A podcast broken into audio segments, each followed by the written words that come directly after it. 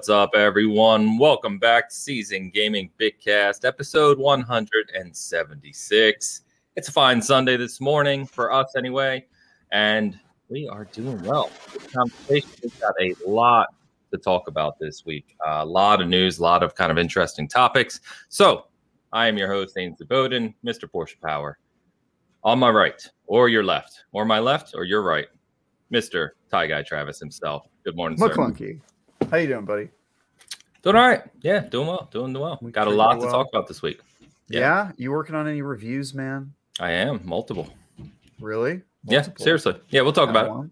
Okay. Yeah, all this right. week's this week's gonna be it's not gonna be easy. but good to see you as always. Uh yeah. Joining us, the D is what you know him as. He's a solid seven. Yeah. Coming in, Mr. Solid. Rodriguez. The honorable yep. Dan Rodriguez. The audible D. Yeah, I'm, I'm, yeah, I'm, I'm here. I'm, I'm lucky to be able to take time out of my scheduling uh, to be here today. I had a lot of stuff I was selling, so um, I'm trying to stay on top of that. Um, so I apologize, you know, if I'm a little, you know, off base today. A lot Got of a stuff you were selling. eBay. Oh yeah, yes, you know, yes, yes. for yeah. Higher prices than. I oh, okay. it took so. me a second. Sorry, I had a late night. I had a late night. Yeah.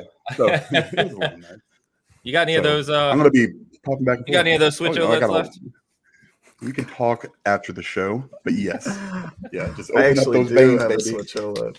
Switch OLED. You guys don't even buy Switch OLEDs. That's the most messed up part even, about yeah. the joke is that you guys don't even have one. I have one, and I will I will talk about the kickstand the entire show today if you want. no, no, but stay tuned. I'm I hear we've got a warehouse full of just, Xbox fridges just, as well. So yes, yeah, we're yeah. selling At, kickstands too. Oh yeah, Dan, it's, it's going to be on our merch site. Yeah, yeah, and I forgot to I forgot to thank you by the way for hooking me up and selling me that OLED for eight hundred. That was pretty nice of you. Yeah, Thanks, man. I mean you can't find them. You know what I mean? Man. It's either not get one or pay eight hundred. Yeah, or get yeah. one from Dan. Yeah, yeah the exactly Dan warehouse. Right. Exactly right. The HD warehouse. The honorable Dan. Here. All we do is help oh, people. Man. Help people. Yep. All right, that's, that's a uh, for those of you who may not know or listening to this and is like, what are they talking about? Don't worry about it. It's a silly, uh, silly joke that, and we would just like to formally say, so we're very clear on this that uh, no, we don't support scalping, P- contrary to one person's belief for some reason. not not scalping of video game consoles anyway. right. Yeah. We take no position exactly. on the on the torture act of scalping. Yeah, anything That's, out. Uh, Jesus. oh boy. Um, but no, seriously. Uh, good morning, everyone. Good to see. Uh, good to see you guys in the chat. It has been a busy week for news, so we're we're going to talk. Uh, main topic this week's going to be about PlayStation. So we talked about kind of having a bigger discussion on a topic every week that kind of separates the big cast from all the other gaming podcasts you listen to. So we're not just regurgitating the same news as everyone else. Although obviously we'll still be covering news but you know, we like to have a deeper discussion on stuff. So we're going to talk about PlayStation um, fall lineup or kind of lack of fall lineup, how their 2021's been. They're obviously their huge sales um, and what we'd like to see from them in the future. We've got uh, Guardians of the Galaxy coming out this week. We've got Riders Republic coming out this week. We've got Forza Horizon coming very soon. We're going to touch on all of those. We've got um, Grand Theft Auto Trilogy. We finally get a trailer for it. Uh, we've got uh, a Wu Tang ARPG I don't know. We're going to talk about that too. But we got a lot to touch on. So it's going to be a fun one. Um, Tao coming in hot super chat right out of the gate. What you got man. for us? All right, Tao. Uh, $10 super chat. Sub everyone. Dan, stream boyfriend. Ames, make sure to stay hydrated with those reviews. Travis, keep it up. And have you tried Skul yet? And send Ames more fast no, oh, please fast gifts. I thought I, I, thought, I, please, I, really I was gonna say fat girls. And I was just like, whoa, yeah. Send, please send Ains more, fat girls. Gifts. No, that's not what this show's about. No, see, that, I mean, that's what that's. I mean, I could use one or two again. though. yeah, I have to kind of clear. uh, yeah, please, please send Ains more fat. Or sorry, fast. Now I can't. Now I have to say it. Damn you, Dan. Um, and uh, yes, I have played Skul. I actually reviewed it on PC a couple months ago for IGN. If you want to read my review, did you find it on IGN.com? But it came to Xbox this week, so I'm replaying it uh, because I really enjoyed it on PC. So It's I not saw... on Game Pass, but if you have if you like roguelike games, you should give it a try because it's very fun. Very Mega Man. It's cool. Okay. Yeah, I saw the uh, Xbox announcement for it this week. It's twenty dollars, by the way. I think on Xbox. Um, what'd you give it in the review? I think I gave it a nine. Really? Maybe not. Maybe it was an eight, but I, I definitely gave it a good score. It's a, uh, it's it's a really competent uh, roguelike game. Um, nice. With, with, some cool. The the main mechanic is that you get uh, your skeleton and you get yeah. different skull heads, and that basically changes your move set and your powers, and then you can swap between skull heads during combat, like mid combat, um, and okay. upgrade your heads and stuff like that. So it's pretty sweet. Awesome. Yeah, it looked cool. So I'll check it out. Tao, thanks as always, brother. Appreciate it. All right, guys. Why don't we talk about what we've been playing? Um, I'll kick off with uh, Riders Republic. So Riders Republic is a new IP from Ubisoft. Comes out this Thursday as you're listening to this. Uh, there is a trial week going on right now where you can download the full client for the game and play four hours, and it just tracks your time as you're playing through the game. But you have access to everything, and all your progress carries to the main game, which is a really cool idea. We don't see that much anymore. Um, so I've been playing quite a bit of that. Um, I am doing the review for it. Um, I don't don't know if the review is going to be up in time for the embargo. It's one of those that the, the sending codes at the last minute.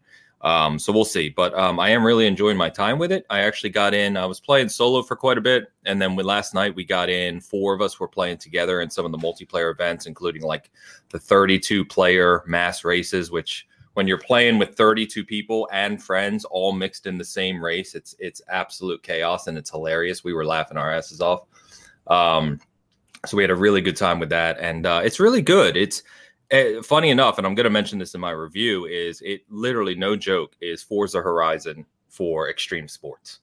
I mean, you can tell 100% that they took inspiration from Forza Horizon. There's, you get the festival aspect. The map's very similar. There's events all over the place. There's lots of customization. Uh, there's things to discover all throughout the world, and you can ride around the world in like a bike or a snowmobile or a jetpack, or you know, you just kind of explore and do what you want. It's a lot of fun, actually. Uh, I'm really enjoying it. So I it feels like a good new uh, IP for Ubisoft, even though it's not going to be some you know bestseller or huge game, but um, it definitely feels good. It plays well. It's smooth. Cross plays working fine. We were playing with people from PlayStation and PC last night, no problem. Um, so yeah, if you haven't checked it out, I would recommend it. And look for my review this week. I have indeed checked it out. No, is it? Is it? You like it? Because I'm reviewing it for IGN. Are you? yeah. All right, we'll have to uh, we'll have to DM some notes then as we talk. Yeah, we definitely yeah. should. Uh, but yeah, we should play together. Um, I'm yeah. really enjoying it too. Obviously, it's still the trial week, so this isn't even really the review copy. We don't have the live servers yet or anything. But yeah, uh, um, yeah, I'm, I'm really enjoying what I've played so far. So we should uh, we should play together next week, and yeah. then I'm sure your review will probably come first because. Uh, we'll see. You said yeah. you're reviewing other games. It's a race to the finish. Who can who can who can so, get to the bottom of the summit first? And yeah, I was really hoping, um, and obviously, I think you reviewing for IGN, you have just a little more clout in getting a review copy than Season Gaming does. Um, but um, just yeah, a little bit, a little bit. Um, but the problem I have is uh, they they came out last week and they're like, yeah, well, you know, you getting the review code, it's coming. Um, you know, and they send this kind of blanket email to everyone, you know, the mm-hmm. PR reps. It's like, yeah, the the uh, trial weeks this week, and uh, we'll send you the code next week, and uh, embargoes next week too. And I'm like, come on, man. So they act- they actually did that to IGN as well, and the reason for that is because it's a live server game. So like when I review Destiny games, it's the exact same because the only the only way we're able to review them ahead in advance is yeah. if you go in the past is you go to an on-site like I would go to the Bungie offices and, pl- and just stay there for like. I see what you mean. Play, yeah, play yeah. So because that's not an option during COVID, uh, we've just been reviewing it when the game's already out, basically, which is not ideal. But that's sort of you, you can't really review a online game uh, on not live servers. Like it's just not a good policy. Yeah, that's fair. We saw it saw what happened with Master Chief Collection and all that because people were uh, playing before the game was officially live. So, but yeah, we're, we're in the same boat. So it'll definitely be after the game's out by the time my, my review hits. Okay. Yeah. I, I think I'm going to do the same kind of do like a, a write up kind of in progress type thing with no score. And then just, you know, obviously put more time into it before I give it a score. Um, good to see a bunch of faces in the chat this morning, Eric. Good morning, Matt, Jordan. Dude, I love you. I am terrible at pronouncing your name. You have told me multiple times, multiple times what to say for your name. So if anyone can help me here, I would appreciate it. But good morning. It's great to see you live. I know you try to catch the show live uh, when you can. So good morning. Jibs the Squib, Ty Guy Travis grinding out those reviews. That's right, baby. That's right. Uh, I I actually uh, somebody said I seem like an extreme sport kind of guy. Let me tell you, I am not that. That's Jordan. That's Jordan. I was playing with Jordan last night. We were playing together. So yeah. yeah I awesome. do like extreme sport games though. I, I think on the, the last word this week, the uh, Destiny show I did, we somehow got off on a tangent of like extreme sports and BMX games and really? that sort of stuff. We were talking about like SSX and uh, Dark Summit. Do you guys remember Dark Summit? I that, do remember it. I didn't play RPG it. game. Oh my god, it's so good. The original Xbox game. So uh, yeah, no, I, I, loved Amped. Amped was my game. Amped is also really good. Yeah, yeah, that was a tricky guy. That was my yeah, favorite. Tricky's awesome. SS Trixie, SSX Tricky is super like underrated. I think. I think so. Amazing. By the way, Dano says awesome Parks and Rec shirt. Dan. Yeah, man. What is it? Mouse rat. Oh, nice. nice. Good reference. 1,000 um, candles in the wind, baby. There was a uh, question from Matt here. What are your favorite options so far? The bike looks awesome. Yeah. So I don't know about you, Travis. Um, I'm best at the bike because I don't know, maybe it's the racing game guy in me or whatever, but uh, that's what I do the best at. Um, I also think it's really cool because you, once you get to some of the uh, bigger events, like they get pretty crazy. Like we had one, we yeah the curves and there's rocks and you have to hit like narrow pass and you're going like 100 kilometers an hour and you know down a hill. And um, we had one where we were doing a mass race and a bunch of people came around this corner and i see jordan just like he like missed the turn and he just went flying like off the course and off the mountain. Uh, it's just comical man. It's a lot of fun. It really is. Hilarious. Um what uh there's uh in the skiing and snowboarding too i was surprised at the depth of the uh tricks you can pull off. Like it's it's very very like intense. They do rail sections they do ramp sections. I mean you can do all kinds of stuff like you know like you're playing tony hawk i guess is the best reference but yeah. The snowboarding yeah. is definitely my favorite although i'm not as good at it as i want to be. You know that's always my problem with some of these sports games is i feel like i should be like a pro level. The only one i can really get like super super good at is tony hawk but it's a certain state of mind. You ever like tony hawk is like the opposite of riding a bike. Like if you don't play it for a while, you get super bad at it, and then you have to like rebuild those muscles. So every time I play a game like that, yeah, you're like you're chaining tricks together, it takes me forever to get good at yep. it. Yep. Yeah, I reviewed the remake when it came out this year, which is excellent, by the way. Um, it is, yeah. But but it took me like yeah, it took a lot of time to start to actually pull things off. It does, dude. It's like a weird yeah. part. It's a weird muscle that if you don't use it, it just it really goes away for me anyway. Like I I can't just pick up a Tony Hawk game and just be amazing. I have to I have to like rebuild those muscles for, from scratch. So yeah, um, yeah. Pomp yeah. is making fun of me because we were in this mass race and uh, I was in second, about to pass the guy in first on this final stretch of this bike. And I came over this hill and there's like a path, and right in the middle of the path, there's a skinny rock, like big path, skinny rock, and I hit it dead on. I just smacked straight into it. I went from like second to like 11th in, in a couple seconds. Uh, it was terrible.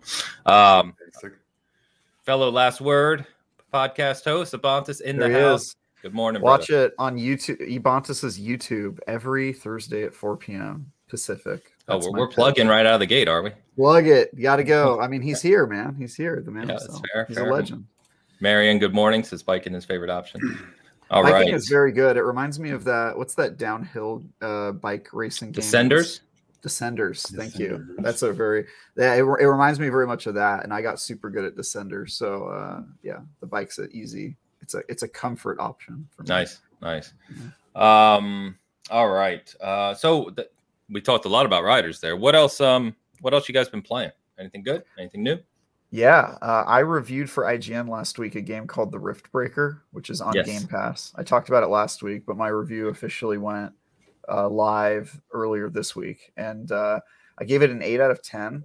It is an extremely good game that regularly gave me panic attacks. Like it is so stressful. It's like a base management, a resource management, uh, tower defense game with combat and you have to manage like multiple bases on multiple maps that you're teleporting between and making sure all your resources are up to date and that all your bases are protected. And they send literally tens of thousands of enemies to destroy your bases, like on screen at the same time, just like d- just going full bore to kill your bases. And by the end, you there's like this one part at the end where you have to activate the machine and it takes like 10 minutes to boot up. And the 10 minutes, all your bases are getting attacked by tens of thousands of things. And wow. you have to keep your resources high and it just drains all your resources like thousands per second of like just because it takes so much power to boot up the machine and you have to make sure everything's running perfectly for the whole 10 minutes and if at any point any of the resources goes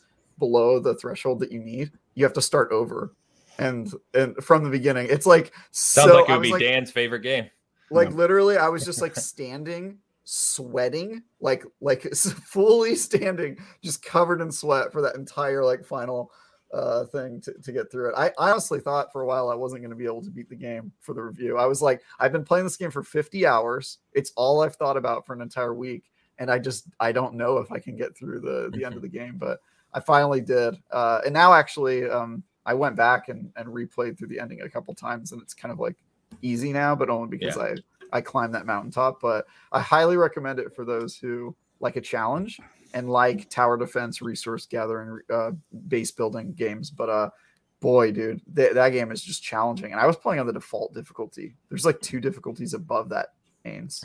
Like I, I don't even, I can't even imagine how much more difficult it is at that level. But wow.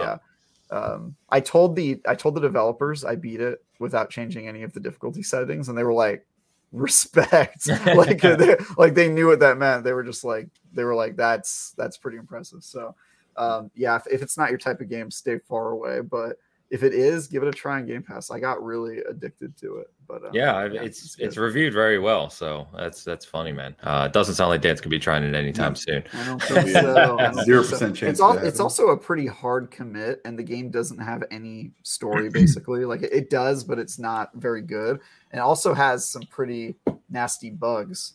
There's this one level where there's a plant taking over the map, and it keeps spawning these like uh these pustules that explode into poison and yeah. they re- they regenerate themselves and spread across the map so fast that by the time you figure out if you're like me by the time you figure out what's happening the entire map is literally covered in the whole thing and you have to like work your way through it and kill the the big root that it's coming from and then they'll all go away. But when it when the plant is spreading out throughout the map it's it's populating so many assets on the map that it just like breaks the game. The frame rate drops to like 3 fps and you can't save the game because it's over the build limit because the world has like a build limit yeah and yeah. it won't it won't let you save the game or anything like that and i was just like dude this is like brutal and it, it happened to me at the very end of the game too so i was like if i have to start this over i'm gonna lose my lose my mind so uh, yeah it, it's just a it's just a stressful game all around but I wow. recommend it Okay. I mean, I nothing you said has fans. sold me. I was gonna say, I was gonna say, yeah. you certainly weren't trying to sell it there, but it's not for everyone, dude. But yeah. it like, whew, man, if you yeah. if you're a if you're a, if if you're a masochist like me and enjoy a good challenge, it's very fun. Nice, nice. AKW, Paul, good to see you guys, man. Good morning or afternoon for you. Dan, anything good? Nah, not really. really? I finished, I finished Far Cry Six, and okay. now I don't know what to play. I have a recommendation for you. Not that. Not that. Yeah. yeah what is Disco it? Elysium. I replayed it. He's played it. Yeah, yeah. Fantastic game. Yeah, I'm playing game. that game, right now. I I, I also re- started to review that game for IGN, and then uh, somebody else who's more senior than me like realized it was going to be a great game and then started writing the review. So they killed my review. oh man, oh, man. yeah, I was like so excited because they gave the review like, "Hey Travis, review this game that nobody's heard of," and then I was like, I started, I got like halfway through it, and I was like, "Oh my god, they don't Game's incredible." Yeah. They don't realize they just handed me a super good game for review. Like I'm finally gonna get to review a high profile game for IGN. I got all excited, and then they were like, wait, we found out the game's good, and they gave the review to someone else. Uh, so, so tackling reviews, I don't know um, um, if you can comment on this, but I saw Matt. Matt's a huge Battlefield fan, and I see uh, mm-hmm. Big Nash is asking too. So I don't know if he's asking us or you of IGN. Do you know anything about the Battlefield review at IGN? Uh, I I know our general policy for reviewing games that are like mostly online games and Battlefield, obviously, one hundred percent, one hundred percent online. Um, which is that in, we we have been burned in the past. Like the Halo Master Chief Collection, I think was like the the big example for us on reviewing a game in a state that players don't experience it in and then feeling like we should have held off on a review. So I would imagine for Battlefield it's going to be a, a, game that our review comes out after the game's out just just by by virtue of how we've been doing it for like the past couple years ever since okay. Master Chief Collection. So I think we'll probably start reviewing it when it's in that little like 72 hour period where you can buy it. Our, our policy generally is if they're selling it, we review it in that state like if, yeah. if you can buy Battlefield after its day zero patch, then we're going to review it from the day zero patch, and okay. we can update it down the road or whatever. But yeah, I would, I would, I would, I would imagine that it's we're not going to have an early review for that one, or really any game that's online only, just because we have to uh, play in live servers. Yeah, yeah, fair enough, fair enough. Um, so Dan, you mentioned Far Cry Six, yeah. and I know um, you've had your complaints with Ubisoft titles, and you were kind of waiting to hear from me on if you were going to like the game. And I, I, told you my opinion. You saw my review, of course, but um, it looks like you put a decent amount of time into it. How did you feel yeah. about it at the end? Uh, it, I think it was good. It was definitely a, a little bit different direction. Like I think that's com- commented on last week. It was way more player focused than uh, the previous few games, where it was more, uh, you know, bad guy focused and and that's almost it's good, but also I think that made Giancarlo Esposito underutilized a little bit because he really wasn't in it as much. Like I never felt like he was he was just always there to me. And like, you know, he's yeah, he's kind of in the background and he's but and I think he's such a good actor, right? And he's such a big presence. And for with what he had, he did a wonderful job. But I think he could have probably been used a little bit more. Um, but I never felt like I got to worry about that guy. It was always, what am I worried about right now? You know, it's these and, and those and those different factions. They they told you know different enough stories, and there were there that, that you know you you keep it kept you interested. It kept me interested, you know, going through. Um, there was stuff that I found halfway through the game. I was like, damn, I didn't know this existed. Like the whole banditos thing. Mm-hmm. I, I had no. All of a sudden, I have like a leader, or I had one leader at the time, and when, I, when yeah. I figured it out, and I was like, well, "Where the hell do I get the rest of them?" You know, and and so you just keep playing, and they just keep kind of popping up through side stories, and that was, you know, I don't know how fun that was, but it was, you know, it was useful for what it was, and really didn't take much effort to use. Um, but yeah, a lot, a lot of variety in guns. I mean, it was definitely a Far Cry game but also definitely Parker. Put that on the box, baby. That's the box but, quote. But not also, also you know, going a, a, slightly different direction. I don't know how I feel about it. I mean, it's more like, yeah, it was good. But then I went. How's it going in a slightly different direction? You mean? Just with the the way they looked at the story, you know, the the, the focusing on you as Danny Rojas, you know, and and and not, you know, like you, you're not deputy or whatever the heck his name is. I looked up like a Five. character, yeah. Right. Yeah, so that's good. But I kind of like that. It, yeah, I think it took a little bit away from the from the, the the main bad guy. I think. Like I, I loaded a Far Cry Five right after I finished it, and just to kind of see how it compared, it got like the FPS boost for Series X. So I was like, yeah, hell, I'll see how it is. And you know, immediately out of the gate, you know, you're the father is that antagonist, and it really, really makes you feel like this guy is a huge threat. You know, and they did a really good job with that. Um, Such a bad game. But, but, then, but then you keep, yeah, you start playing the game and you're just like, damn it. Now, yeah. You know how many times you know, I need, I, I, need my other stuff back. I, I, I, honestly, I, I think my friend and I, who I played the entire game with, we were like, we, we had a running tally of how many times you become unconscious in Far Cry Five, and it's, it's like, it's like forty times. Like yeah. it's like so many times. I was like, yeah, dude, like, I'm just. Dude, getting drugged and knocked out, and just my guy cannot stay conscious. I think i think my guy is narcoleptic. Eventually, you, think you, you, build the resistance up a little bit, but yeah, I mean, you're at minimum. It's it's like a dozen times because you know you hit those you hit those spots in the in each story where the little dot gets filled in, and the next thing you know, people are coming around you with the bliss bullets, and yeah, you know now you're going now you're getting baptized.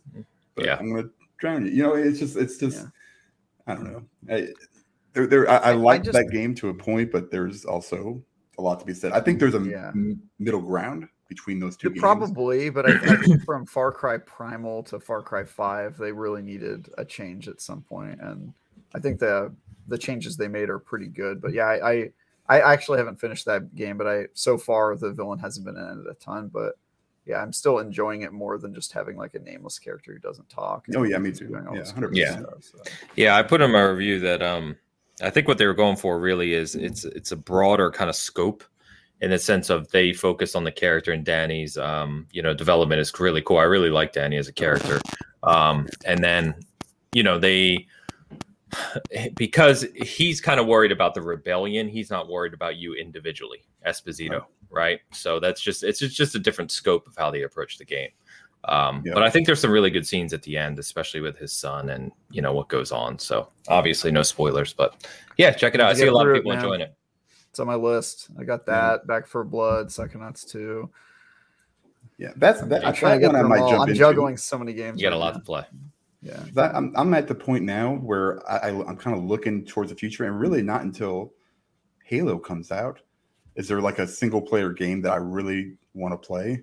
Like I want to. I'm I'm interested to see Luke's review here in a little bit because I, I thought about Guardians um, of the Galaxy.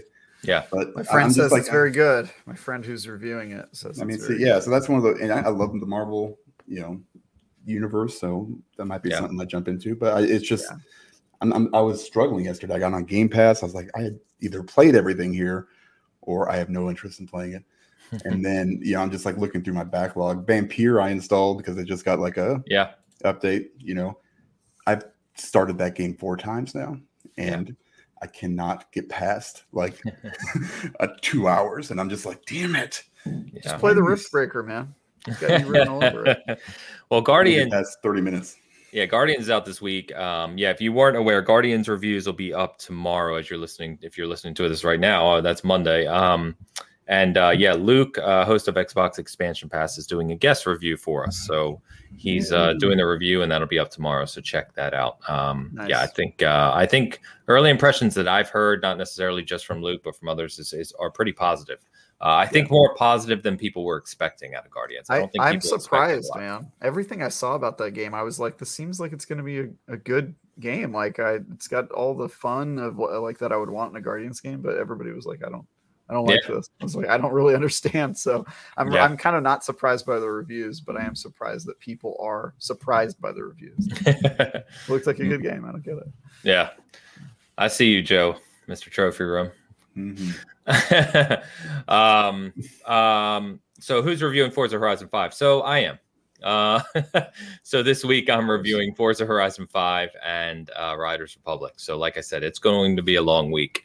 Um, I'm not quite sure how I'm going to pull that off, uh, especially knowing Forza Horizon is a game you can put hundreds of hours into, and I usually do because I love those games. So um, yeah, your review code yet?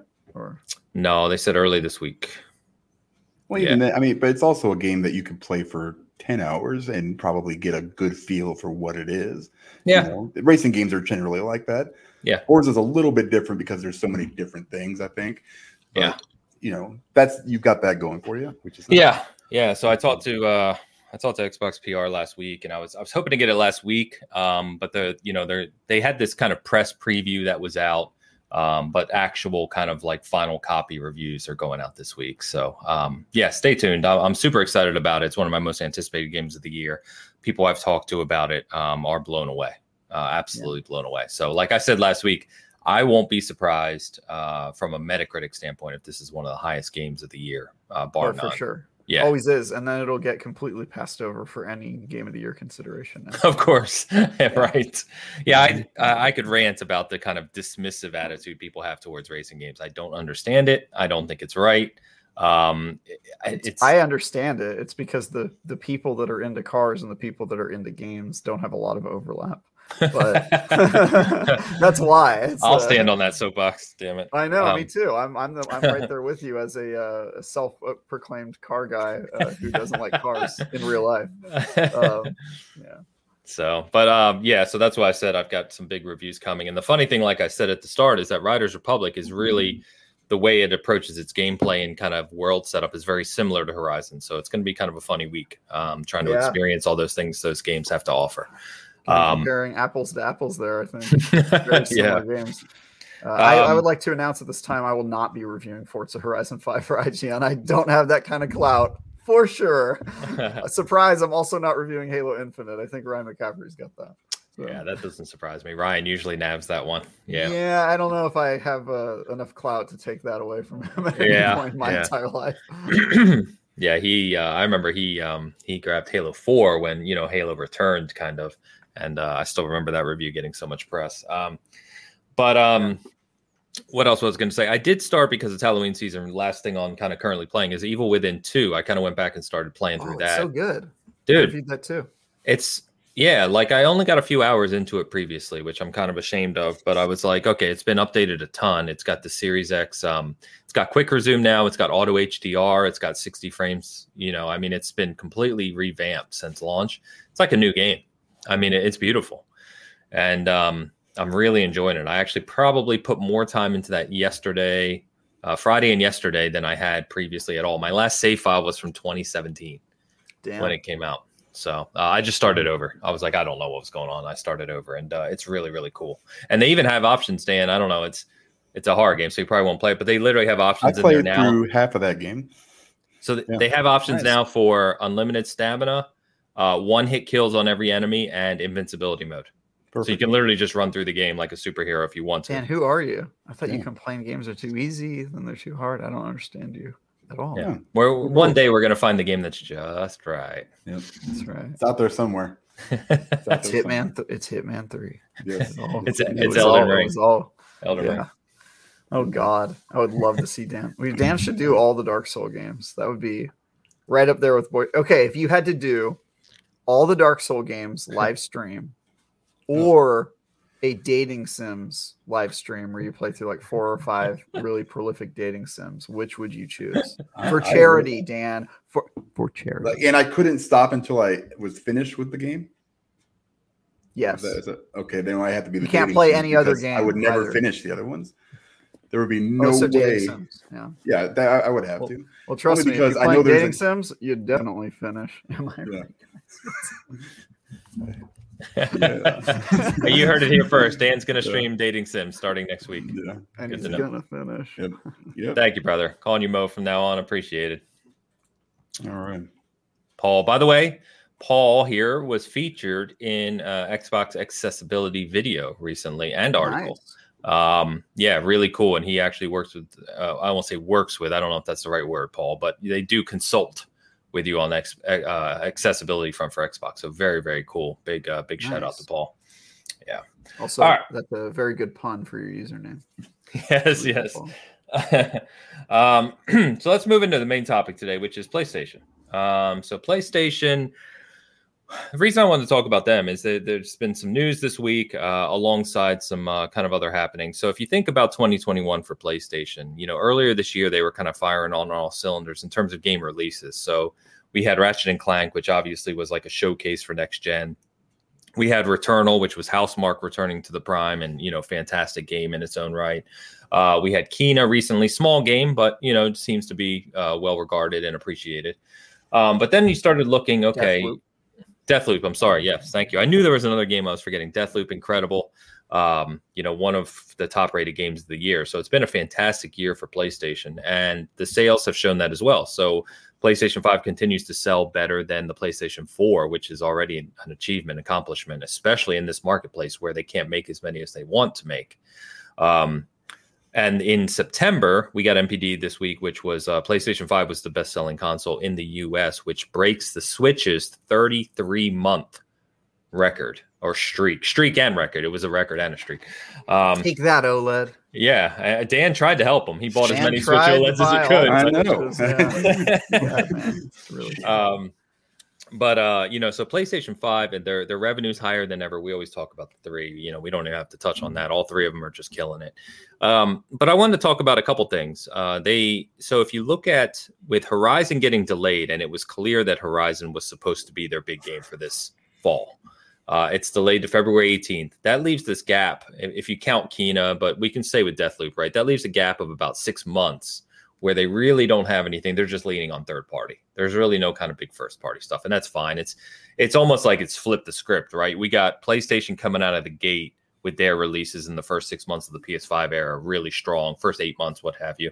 And now they don't have really anything in the cycle. Xbox was the opposite. We were talking about mainly enhancements, kind of old gen games being, you know, um, fixed up on Series X and really no kind of big first party stuff. And now we come into the fall and they're just, you know, Psychonauts 2, technically first uh, crushed it. Obviously, Forza is a huge game and Halo is a monster. So um, their fall is going to be huge. And Age of Empires 4, I know none of us here, I don't think are big fans, but from a PC perspective, that's a big game. Yeah, uh, yeah. you know, big audience. So they're they're that game for sure. Cool. So, um, a couple couple things I want to talk about. We had Jim Ryan's comments uh, about you know he it was kind of funny because he we talked about this on Cast Co-op, which is he came out and said that you know their games on PlayStation reach a limited audience right now, and he really wants to get to a place where PlayStation can reach hundreds of millions of gamers. Uh, that was kind of you know paraphrasing his quote.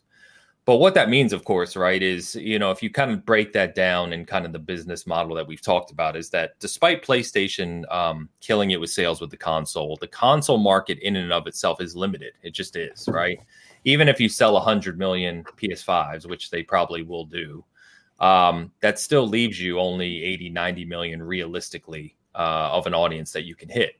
Whereas if you look at kind of the biggest markets in gaming, which right now is mobile globally by a mile, but if you look at the reasons for that, right, it's accessibility, it's getting people into the ecosystem, which we've talked about for a while. So when you start to see the head of uh, PlayStation talk about these types of things, which um, you know Xbox has very been very kind of progressive and forward thinking, I think, in this regard. Um, it, it's clear that whether you like it or not, whether they're set up for it or not, it's clear that PlayStation has the same thing in mind. Because at the end of the day, it's about getting your games in as many hands as possible, which of course generates more revenue. Right? It's always about money. Um, so kind of wanted to ask you guys like one uh, going back to the sales real quick do you think that this kind of um, slowdowning in first party support or f- first party output for the next several months in playstation is going to hurt their dominating sales with the playstation 5 at all? Um, and then what i also wanted to kind of phrase up is as PlayStation kind of matures and they they change their model and they evolve, what do you want to see out of PlayStation personally? Like, what is PlayStation not doing today? If anything, maybe they're not, but are, what are they not doing today that you'd like to see them do that you think could help them reach a, a broader audience? Yeah, go ahead, Travis. A lot of, it's a lot of questions. it's a lot. yeah, yeah, yeah. I mean, open conversation. So yeah, I I think I think no to the first question. Uh, will it slow down their dominance? I don't think so. I think uh, PlayStation made a decision to front load their releases, and I think it's because whoever earns that early narrative as being like the winner of the generation is yeah. typically the one that that sort of builds momentum uh, throughout. I mean, the 360 came out a year before the PS3, and the narrative was basically that the 360 was better until the end of that entire life yeah. cycle. Yeah, and I think Peter uh, Moore's old thing was whoever hits 10 million first wins. Yep, that's right. Right, and PlayStation 5's already hit that. So yep.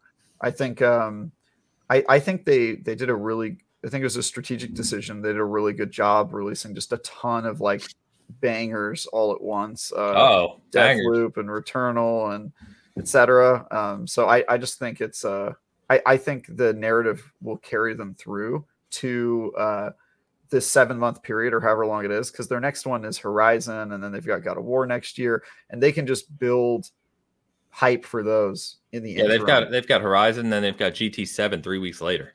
Yeah, that's right. Yeah, yeah, yeah. I, I, don't know that that will build a ton of hype because we just talked about how car games are kind of positioned, but um, I I uh, I just I think that Sony will probably continue to be dominant in this one, and and uh, Xbox will hopefully continue to push them to be a better company and do some stuff that you know I, I don't think PlayStation now would exist without Xbox and Game Pass and all that stuff uh, that they're they're trying to do to compete. Um, on a personal level, I also hope that they continue to win PlayStation because I play Xbox and Xbox is a million times better to play as when they're not the market leader they just they just are better as an underdog. I like to play on the underdog. Also, it means that a PlayStation is a more popular console, all the douchebags who play Call of Duty are on that console, so I don't have to play with them, which is really nice, really nice. So for for a, a variety of, of selfish reasons as well, I I hope that PlayStation continues to crush it. Um, yeah, I think. Terms, uh, yeah. So I was just gonna say, I think it goes without saying, and we've talked about this ad nauseum, but Xbox would not be where they are. Well, you, I don't think Xbox would be what it is today if PlayStation hadn't really kind of really we've talked about it right punched them in the nose, punched them in the mouth in the start of the PS4 era. Um, and that's what has made over the past few years and obviously upcoming, I think Xbox such a great place to play is they've just narrowed in on that focus of being, you know, really kind of rededicating to the gaming industry. And it's it's been awesome to see. Yeah, I think they they're choosing just a different strategy because that's what you do when when you at least right now Xbox or when they started this sort of like transformation, they knew that they couldn't compete with Sony on the first party level, and it, that it was going to take years to be able to do that. So the pivot is okay. We'll become a type of platform that currently isn't being served in the market mm-hmm. right now, and Nintendo does its its thing that's completely different from what PlayStation does. And I would say that now Xbox is serving a different market than what Sony is doing. Yeah. They're kind of all diverging. And so that's smart. I mean, that's a smart way to split the market. And it's definitely helped gamers. And it also has made Sony's products better because you can kind of see reflected in their approach to business now. They're being responsive to what Xbox is doing because clearly uh, there's a lot of people who really like it. Um, so yeah, I, I think, uh, I think they'll continue to be the leader. I hope they do. In terms of, and I and I do think that the seven month period probably isn't going to affect that at all, just because yeah. they'll use it to build hype and uh, people have plenty of games to play in the interim. Obviously, the fall conversation is going to be very Xbox heavy. People are going to be talking about Halo. People are going to be talking about Forza. Um, but you know, then February comes around and the conversation changes when you've got Horizon Zero Dawn and a bunch of other huge games uh, coming to PlayStation. Yeah. So I mean, right now, so part of what drives this conversation too um, around evolving, which you just touched on, is uh, they announced this week that God of War is coming to PC in January. Uh, yeah, with a bunch of new support features for PC, you know, and and we started to see the strategy. You know, you saw it in Death Stranding, you saw Horizon, and Horizon did very well on PC. And there was this, I think, misconception by some um, that PlayStation would do this as it serves their needs, and but they wouldn't really bring their kind of core major IPs off off of PlayStation. And well, they just they just did right. God of War is probably what second behind Spider Man. Um, in terms of kind of power of IP. And I think this this goes back to the comments by Jim Ryan is that and your comments just now, Travis, of they're kind of seeing what Microsoft has done and they're they're picking and choosing what works for them. Um, and I think what works for them is bringing the, a major game like God of War to PC, uh, even a few years after launch, because they know it'll still sell. It went to the top sellers list like that day uh, on Steam. And um, you know it's just it just makes a lot of sense financially. It's it's like why would you not do that as playstation? And i think they know as i already said that the console itself the playstation 5 itself while a fantastic revenue stream for them and it'll continue to be it, eh, there's so many other re- revenue streams they're missing by limiting themselves to just a console yeah i think yeah. i think you guys are both right i, I don't see it slowing down at all um, they've been putting it you know as fast as they can produce them, they're going out the door. Um, most of this for, for PlayStation anyway, they're, they're going to ride Call of Duty probably throughout this entire fall season. You know, they've, they've got, I'm sure, the marketing rises they usually do, and probably have the bonus, whatever comes with it, you know, for the new Call of Duty game. Yeah. Regardless of how well, they have, they already announced year long exclusive yeah. content. Right. Yeah. So they, you know, that's they'll ride that until Horizon comes out. I mean, I don't see them slowing down anymore. I think they're they've got a little bit of name recognition too. I think that you know that goes a long way for them. Um, and, and, as far as like you know, God of War coming to PC, all these other games coming to PC. I mean, yeah, we kind of saw that coming. I was kind of a proponent of Sony doing the the Game Pass model, you know, and I kind of it's like well, I don't know, understand why they can't do this. Now you kind of start seeing they don't have to.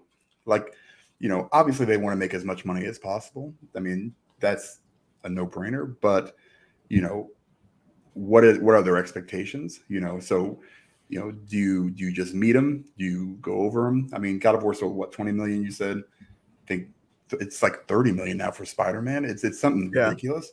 So and and, and if it's working for them, you know, that's all you really need to do. I do you, do you think that there are a lot of people call it the walled garden? Do you think the the model of the walled garden is is like outdated or bad? Because my my thinking is that it's like one way of doing business, but it's working for them. And right, the, what what they're doing by porting things to PC two years after, three years after, is keeping the walled garden and then also making some extra money on the side. Which yeah, you know, it's their you know side who, hustle. Yeah, you know, you know right. who else does that model to great effect? Rockstar.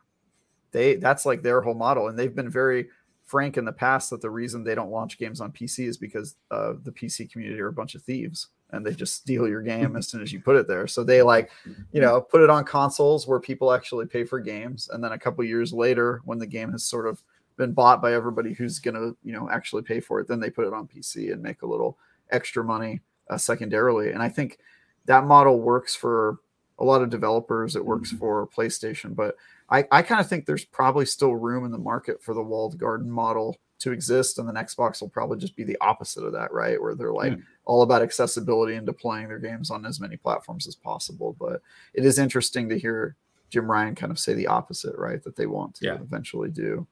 They want to eventually kind of lift the uh, trim the hedges. I don't know how you refer to lowering the barrier of entry in the walled garden. so, yeah, well, well what is what is that content he's talking about? Is he talking about getting into the mobile gaming? Not, I'm not talking about you know. I think I think he's talking about like an X Cloud answer like what so you're, talking more the, doing what microsoft is doing? Is, I, I, think that's what he's talking about that, I, I, think that's what he's talking about too and i think it's not it's not bringing his ips and stuff to different games that are specifically for mobile then no, I think I think that's a piece of their plan. They're they're de- they have a mobile arm, and they also hired not hired acquired another uh, mobile developer recently. Um, no. So I mean, mobile is a focus VR for PlayStation. Developers. People forget that because they don't have a uh, they don't have a, a, VR, a current VR headset, but they also have a bunch of VR teams. Yeah, Matt Matt um, just mentioned that in the chat too. But I think I I said before, there's a couple things I see them doing. You guys can let me know if you agree or not. But one is this, this push to games on PC is not slowing down. You're going to see more of it, and I honestly think you're going to see this gap close between release on console and release on PC. I don't know if they'll ever do day and date like Xbox has chosen to do, right? But I see this gap closing. I don't see them waiting three years. Um, there's a reason they just acquired Nixxes. There's a reason that they're focusing on PC porting technology and kind of people with knowledge and expertise in that area um, because you're going to speed that up. There's no reason for them to wait three years to, to port God of War. Um, you can you can probably tap uh, the vast majority of that revenue stream much sooner and keep it in the conversation uh, more. Two, uh, they've already started to go down this path, but I do believe they they don't turn PS Now into Game Pass. Um, I don't think they have to. I don't think they necessarily want to, but I do see them evolving PS Now um, to be something more meaningful than it is now. It's just not very enticing at the moment, um, and the access to it again is really through your console. Um, you can access it through a PC, of course, um, but they have, you know, they they they started dabbling a few years ago in the space of um, on Sony TVs. You could access PS Now via an app that's built into the TV. Uh, very similar to what Xbox is doing with Game Pass and, and working towards, right? And I see Sony kind of going down that route to answer your guys' question about kind of the access to the door, getting through the door into the PlayStation ecosystem. So I kind of I kind of foresee that as well. Um, and then the third thing uh, I think you're going to see, and this goes more towards the IP, but you're going to start to see more uh, service games. They've built this reputation as having the narrative, third person, single player game. And I don't think they stop doing that. They're very successful for them. But you're going to see these new studios like Haven with Jade Raymond, uh, Firesprite, etc. You're going to start to see to build games that can build a community over years. That's a service sustainable multiplayer player input driven type game. Um, whether or not they do that well is yet to be seen. But um, I think they they start to do that. They've they've relied on third party, in my opinion, too heavily uh, for the games that people will play endlessly. right? The the Destiny's not that they're going to recreate Destiny, but Destiny, Call of Duty, you know what I mean. Um, their first party has just been buy it, play it, forget it. Um, and and whether anyone wants to admit it or not, uh, yeah, that's financially successful when the games land hugely, like the God of Wars, like the Spider Mans. But let's not forget Death Stranding undersold, Days Gone underperformed. Um, you know, for every kind of huge hit they have, you have a few that don't hit, um, and, and, that development cost just is not recouped. So, um, anyway, those are my thoughts on on that piece of where they're going. Yeah, I would. In terms of your last question of like, where would you like to see them go? Yeah, um, what would you like to see from them if it was just for you? Like, what do you want to do out of play? See out of PlayStation? Yeah, so I'm one of those guys who thinks that if they copied the Xbox model of making everything accessible, they probably wouldn't they wouldn't be successful in the long run. And I feel like they kind of know that. And the reason for that is because Microsoft and Xbox have known for years that their real competition is Amazon and Google, right? Those are the guys who uh, 10 years from now when console streaming becomes a thing and everything every game is played completely online uh, like Stadia that um, the only people with the infrastructure to support that are Google and Amazon. And Amazon has Twitch, which is a horrifyingly powerful platform. Like Microsoft is scared of that, and you know they're scared of that because they tried to create their own one with Mixer, and it didn't it didn't go super well for them. So I, I think that if if Sony went that route and and tried to you know enable game streaming and all that stuff, and they they actually have a partnership with Microsoft for Azure yep. um, to to use their cloud um, and so does Nintendo actually, because they would rather give money to a known competitor than uh, give a an entry, a foothold for uh, a non-competitor to start competing with them, which is a, a very a smart move, I think, for both of them. Um, but I think that they know if they went that way, they'd eventually just be, you know, helping their competitors in the long run. Well, no matter who they go with, they're they don't they're never going to have their own cloud. That's like a, a multi-billion-dollar operation that you have mm-hmm. to to build that for the infrastructure. Um, and it's also a pretty tough market to get into, as as any of the the cloud providers will tell you.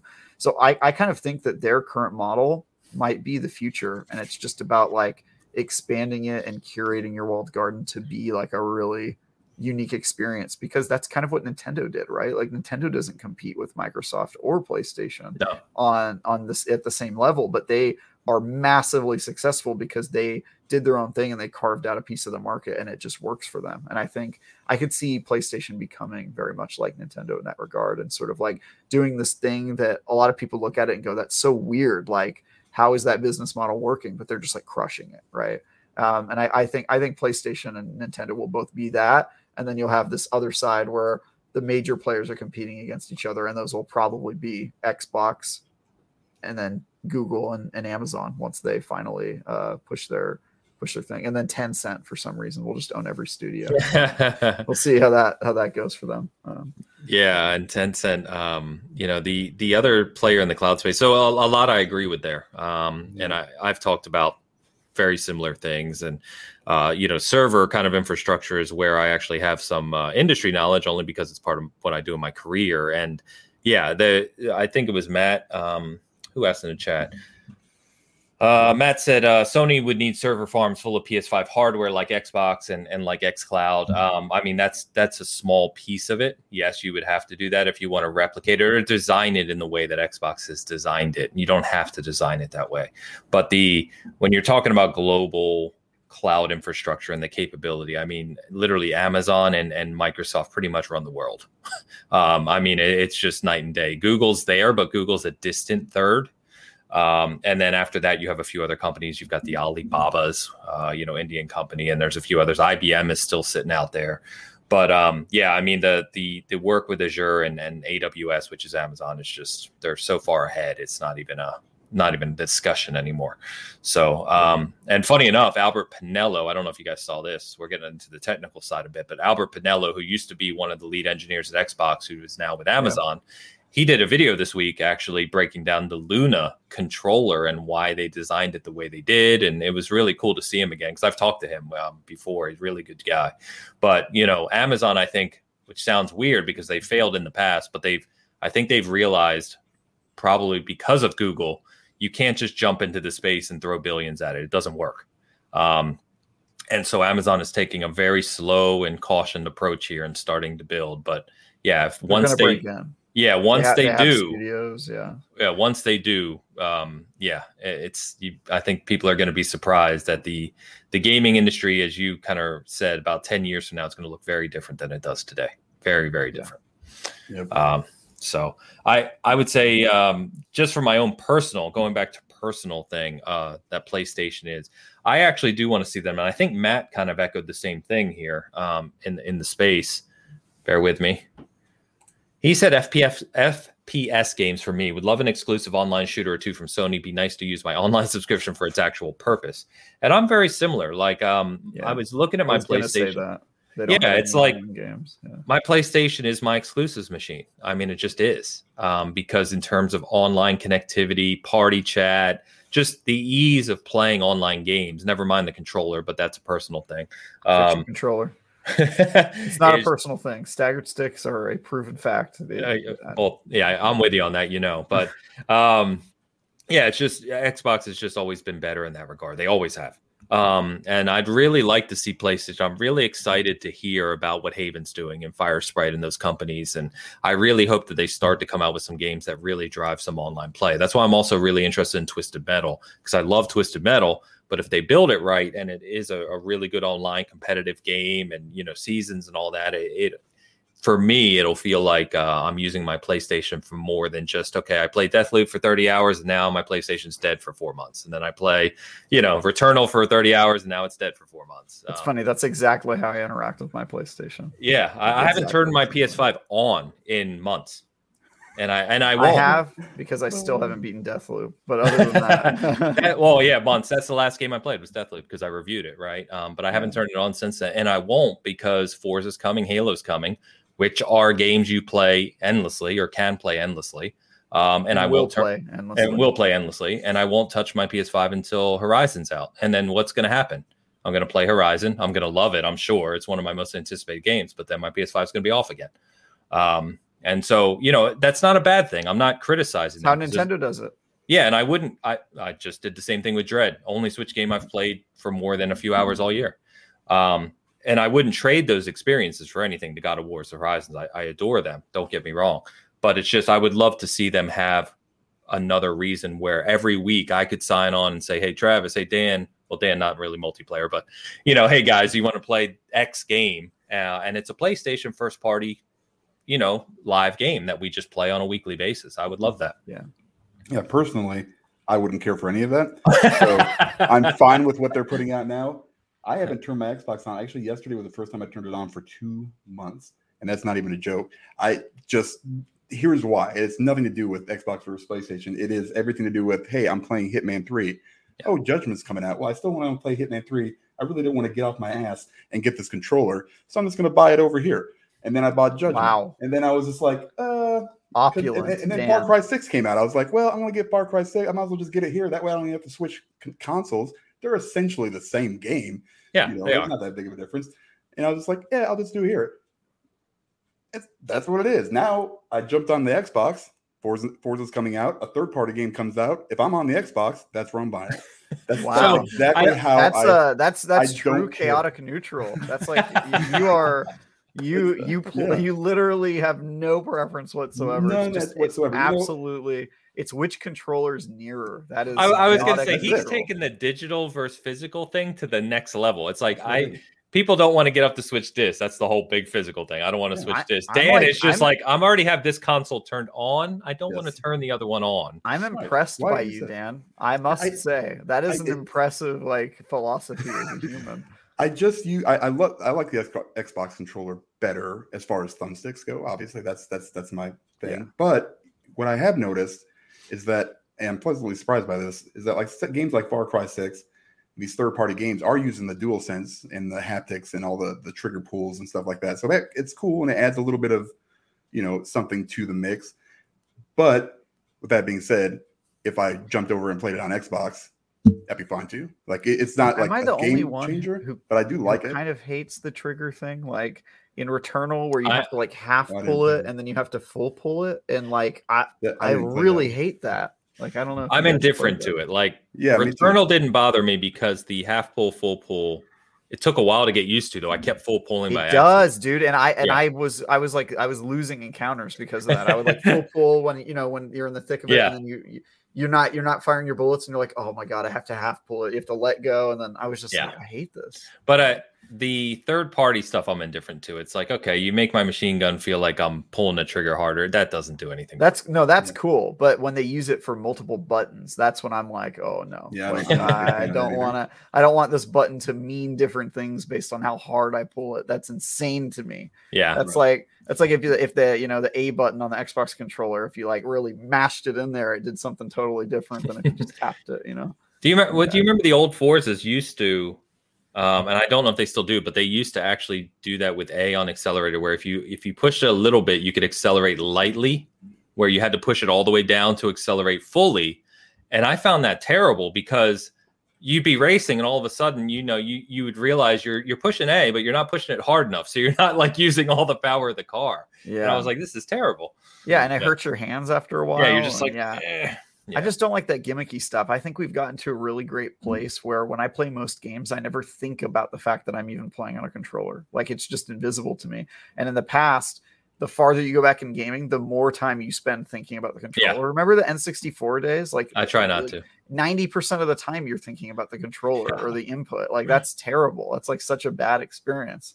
Yeah. Um, and I just think we got to a really good spot, and now they're getting to the point where they want us to think about the controller again as an, as part of the experience. And I'm like, I don't want to. I, think, I don't I want. Think, uh, yeah, it's just. Yeah, it, I think you can you can do it and it be subtle enough and still effective. I think like in Far Cry, I feel like that's kind of the experience I got. Um, there's a few games where it's a little bit over, you know, mm. it's just too much.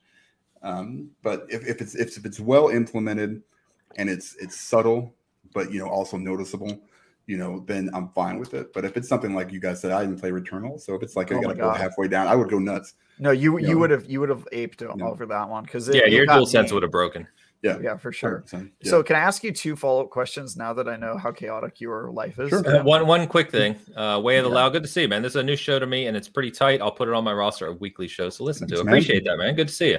Thanks for coming out. Okay dan here's my two follow-up yeah. questions. No, question number one: If you owned Far Cry Four on Xbox, would that inc- would that change your likelihood at all? Like, do you try to keep certain game collections on the same console, or do you, you know, really not care? Like, you'll own Far Cry Four on Xbox and Far Cry Five on PlayStation. Yeah, so it depends. Like, the only ones that I would say, if there if there's a reason to have those, like Yakuza games, right? So I play a Yakuza game it will read and say, "Oh, you've got this save file on your system. Here's some bonus stuff for when you play." So that's kind of the one of the reasons I, you know, aside from me, that's where I was playing at the time. But Judgment, I also have on the PlayStation. So you know, I I, I always do that with the Yakuza games. I play them on the PlayStation only because I, I keep thinking that there'll be more rewards. Like for Like a Dragon, I didn't really get anything. I don't think. Oh no, I, maybe I did because I played a little bit of like the Yakuza games on Game Pass, even though I played them all on on PlayStation. So the um, answer is basically no. That like you no, don't I don't care. No, I got Far Cry Six. All my other Far Cries are on Xbox. So, so, yeah, okay. So that's that's question. That one, no, I don't care. You don't no. care at all. I had a second question no. that was way way more interesting than that. but, but, you know, then sometimes I, I, I mean, there's multiple games I own on both consoles too. So yeah, that I mean, that's I, literally is true craziness. That's yeah, like, I, I sat there yesterday yeah. and I was like, okay, because I, I, was, I was like, I'm gonna play I, I want to play Cyberpunk again, maybe, or throw something on there, just throw it on there. And I was like, oh, maybe I'll buy it on PlayStation. Then I was like, nah. oh, I remember. I remember my second question. My second yeah. question. My second question is: Do you ever forget which platform you own a game on, and how long has it taken you to try to find the game? Because that must be a problem with the way you do this. Like there must be times where you're just like, wait, what platform did I buy it on? Was it physical or digital, or was oh, it on no, this that, platform? That never, that that's never something. I, it's always digital. Um, yeah, I'm with you, buddy. Yeah, digital for yeah, life. It's for a better sure. deal for the player. Um, no, I don't think I've ever actually gotten to that point. And I have accidentally bought games on both consoles before. I think once. So accidentally. So that's yeah, I was just like, I don't. That's part of the buy this right now but it was like 10 bucks. Like I own The Witcher 3 on both consoles, you know, so th- it's one of those things like Assassin's Creed. Uh, uh, what the hell was it? The, the Origins. For some reason. I wanted to see the difference between what they look like. Oh my god, like, that, is su- that is such an annoying reason to buy all the games. I, you're you're well, making you're making season gaming look so elitist right now.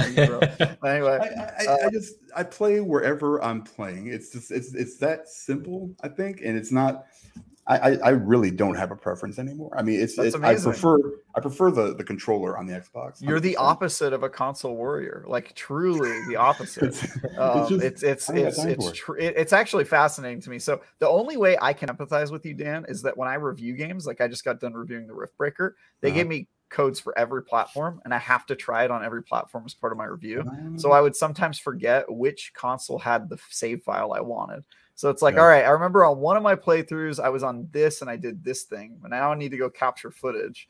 But which which console and which save file was that on? And then I have to go and backtrack and try to remember, like, all right, it was on PC. Nope, not PC. It was on PlayStation. Nope. All right, it was on Xbox. well, now well, they're bridging that gap, right? Now with like Ubisoft games, you can buy play it on like I own uh it's true. It, Fenyx Rising or whatever it's it true. is on both consoles. Yeah and I can just go back and forth and play wherever I'm playing, and then I'm done. Now, yep. the only problem I'm having, unlike you, Travis, is storage because I got rid of basically all my hard drive again to my kids. Yo, you should have hit me up a couple months ago. I just upgraded all of my eight terabyte hard drives to 16 terabyte hard drives because no, I had, I had increased their maximum that they allow you to install. So yeah, I, I had, some I, I had, some extra eight terabyte hard drives lying around, but I gave them to uh Ebontis and Cog on the Destiny show. Yeah, they each got one of my massive drives. I mean, I did I miss? Did I miss a super chat? I did miss a super chat. Paul, I'm sorry. I'm glad you Shame called that out. I know. Sorry, I didn't mean to interrupt, but he just said, uh, "See my earlier super chat." I'm like, wait a minute. Oh, I, I just saw it. Yeah, so, sorry, Paul. The day is wrong. Preemptive S. Actually, that that's kind of good that you forgot about it because you brought it up when it was relevant. Like you, you waited until sorry, guys, wrong. Well, Paul, th- Paul, Paul, thank you so much. That, that, I completely agree with that statement. I'm wrong most of the time. So nice. Paul Paul yeah. also made a point about the whole adaptive trigger conversation. Is those kind of controls are not accessibility friendly. So I'll beat that drum all day and push has people a ton of work to do on accessibility. So does Nintendo. Yeah, Xbox is is leading the charge in that regard. For sure. Yeah, and time. PC. PC has been there for years. I mean, yeah. I, am not here. I, I want to ask this question to Paul if he can answer. It, maybe. Um, how are those not accessibility thing? I, and this is being ignorant. I have no idea because I'm obviously not, you know, in his position. So yeah, how are they not friendly? I guess. Like, I, is, is, it, is it something you can, especially when it's something you can turn off? No, I mean, in most games. Well, I I don't know if he's talking about Returnal, but I know oh. um I know uh, I've spoken to people like I spoke to uh, Steve Spohn right from Able Gamers, and and the problem is a lot of people have is when they uh, adjust uh, tension. Like Returnal requires you, you literally have to, yeah. yeah. the sensitivity where you have to kind of pull to a certain degree. Um, uh, that doesn't work for that some people; sense. they just can't do it. Yeah, yeah, yeah. So. yeah.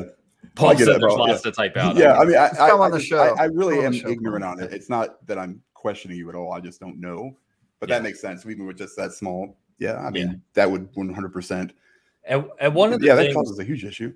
Oh, sorry, Dan. I was no. going to say one of the things that Steven has. I've talked to, had fortune of talking to him a few times, and one of the things he he constantly points out to me is like because we talk about the um the X, Xbox controller, you know, the accessibility controller that they developed, and and he loves it, of course, and they helped design it but he he made sure to point out to me that's like one piece that helps some people. Do you know what I mean? There, yeah. There's there's such a broad range of um, uh, accessibility needs for different people that um, there's no kind of one size fits all. Right? It, it can it's very challenging uh, in that regard. So, but I I would say that. Um, yeah, Xbox, and they did even October month. Paul, like I said, Paul was featured in that video. Um, so it's good to see a good to see one of the major publishers focus as focused on it as they are. And I think Ubisoft yeah. Uh, is doing a decent job at that too. Like Ubisoft yeah. seems to be focused on on accessibility for all, all their, their games. games. Have that uh, like voice narration by default. By default, and a, like that, a bunch yeah. of options. And I actually asked Paul last week. Uh, we played some Halo together a few weeks ago, actually, and it's like you know I I, I see all the options. Um, but I don't know what kind of impact they have. Right. You know what I mean? Like yeah. I can't tell who's this helping and, and why. That's and, the thing, right? It's hard to it's hard to obviously be in that you know know what we're speaking of when we're not in that position.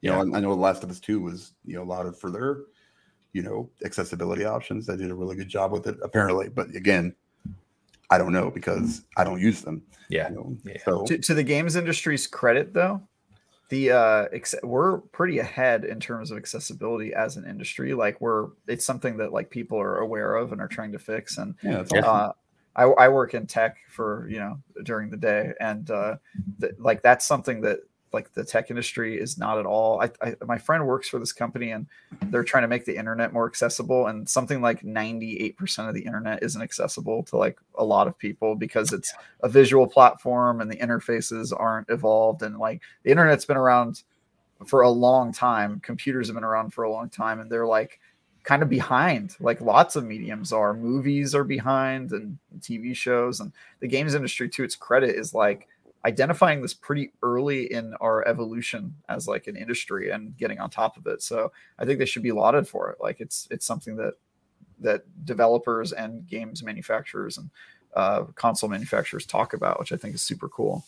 I agree with you. Yeah, I agree. And if you think about the challenge, right, making a video game accessible is a far different, I would argue, much more Harder. complex yeah, challenge yeah. than making a, a web page accessible. And um, yeah, I, have had to dive into this. Um, not to get us completely off topic, but I've had to dive into some of this myself. Uh, some of the applications I develop in my career, um, you know, with the ADA compliance uh, laws, and uh, you know, there's a lot of laws around it now that certain things have to. And and I've learned an awful lot that I never knew about. You know, how you have to develop these things, and it's it's extensive. It's extensive. So, all right. One last thing on PlayStation, coming all the way back to PlayStation is um, they announced state of play for next week. Uh, so on Wednesday, this upcoming Wednesday, as you're listening to this, October 27th, is at 2 p.m. Pacific, 5 p.m. Eastern, and I believe that's 10 p.m. British Standard Time. So supposed to be about 20 minutes long, nothing crazy. Um, but they said 20 minutes long PS4 and PS5 games from third party uh, partners and a couple of announcements. So should be cool. I'm um, hoping to see fall slate. You assume just showing off their fall slate. Yeah, possibly. It might be kind of what we were talking about, right? They don't really have any huge kind of AAA hits, so maybe talk about some of the third party deals, some of the um, indies that they have coming. Expect we'll see games like you know, like Stray. You know, that's one of those kind of smaller games that people were looking forward to. Stuff like that, I would imagine. Is that the one with the cat? Yeah, play a cat. Yeah, yeah. it does look cool. Yeah, yeah. so, Grand Theft Auto, guys, back in, back in the spotlight. Uh, we knew that the trilogy remake was coming this week. Uh, it's called the definitive edition. This week we got some news. Um, so the official release date is November 11th. So just in a few weeks uh, for this on uh, all all major platforms, right? Um, words of Carl Johnson. Oh shit! Here we go again. here we go again. uh, so it's gonna be sixty dollars for the three. Uh, it's coming November 11th, which is digital. If you're an old guy like me who likes physical, that's coming on December 7th. So a few weeks later, probably production issues, what have you. The other interesting thing here is that GTA 3, the first one, of course, in the trilogy, is releasing on PS Now. Uh, it's going to be the PS4 version, whatever that means. Um, but that's going to be on PlayStation Now. And then the bigger news, I think, is that San Andreas, which I think arguably most people or the majority of people are looking forward to, um, is coming to Game Pass at launch on yes. November 11th as well. So if like you're one of those people who just wants to play San Andreas, you don't necessarily need to buy the collection. You can play that on Game Pass. Uh, and that is the optimized one for the series consoles as well. So $60, three remakes. We got a trailer for it. Uh, they caught some flack for the design, I think, of some of the way the models looked like, um, you know, from uh, Vice City and GTA 3 and some of the characters looking different. I personally, the game, I think people forget how old these games are now. They are extremely old this is not a top to bottom remake, right? Where they're taking and, re- and redesigning the games. Um, so I think from a trailer perspective for the remaster, I thought it actually looked pretty good. I'm glad the controls are being updated. Um, and I, I, you know, it's kind of what I expected. Will I buy it at launch for $60 on November 11th? No, because you're coming in the middle of Forza Horizon and Halo. So it would be a waste of time. But this is something I'll definitely pick up, and I want to revisit Vice City. Vice City's my favorite just because the soundtrack and '80s, and I'm old and all that stuff. But I love. You're old. Can yeah. confirm. Yeah, season, season. We say around here. Black and white. Black and white. um, but this is cool, I guess. I mean, I am at the point now where I hope this is the last thing we see out of Rockstar before we start to see some new IPs because we, we've got to see GTA 6 at some point, right? We've got to see Um, people have wanted Bully remakes. Uh, there's new IPs they've Spy RPG. Yeah, I mean, there's just eh, what are they doing, dude? They have unlimited money. They have tons of talent. It just seems like it takes any, you know, so long for them to get anything out. And 2K spoke about that, if you remember, earlier this year, and said they're working on all these new IPs and stuff, and we just haven't seen anything. So, yep, yeah. They take their time. They're really they're enigmatic. They're not like any other studio out there. They don't go to E3 because they think they're too cool for it. And they're right. That's they're right. like crazy is like yeah, how much they uh Rockstar has power to your point that no other developer has. Oh, for sure. It's it's yeah. ridiculous. It's yeah. it yeah, they make they make PlayStation's walled garden look very accessible by comparison. they're like they're like Willy Wonka, like the the part where he's never come out of his factory for like you know thirty yeah. years. That's like that's Rockstar. Um, but when he does come out, he's got well, a song and a dance in his heart. We always say um, uh, whenever GTA Six does get announced, like the industry will stop. That'll yeah, that'll literally sure. be it. it yeah, I will hyperventilate because GTA Five is one of my favorite games. Um, yeah, I uh, I'm really excited for them. I think um, I think they've actually had kind of bad luck with their game, with their studios. Like they've had hits that probably would have become major franchises, and then weird stuff has happened. Example: LA Noire. That was love like that game. Love that hit game. game. I love that. I played it last year. Um, uh, replayed it again. Um, th- that is a great game that was going to get a sequel, and then because Australia hates businesses and also the video game industry, that studio got shut down. And like uh, they've just had like this really weird string of like games that probably should have become things and stuff has happened. Something happened so. with Bully too for that. Yeah, I forget well, what it was, but yeah, something else happened with that studio. Yeah. But that that and and to be fair, I don't want to uh, write off the fact that the LA Noire studio had like workers' rights violations and stuff like yeah. that. But they've just had weird stuff happen to them where uh, stuff has stuff hasn't really taken off. So I, I'm interested to see if they'll actually have like multiple studios making more than like one game every five years. But why yeah, do you really cool. need why do you need to do that if you can make a million dollars a day off of GTA Online? You know what I mean? Shit, it's more than that. They made over a billion, right? So yeah, do the math. Yeah, yeah. So it is more than four a million a day. Do the four yeah. million a day. They're making. That's my salary, actually. All right. Well, you're upgrading our equipment here because uh, that's right. Yeah. Um, cool, Kale. Good to see you, brother. Said GTA 6 doesn't exist. It's the moon landing of gaming. we'll see.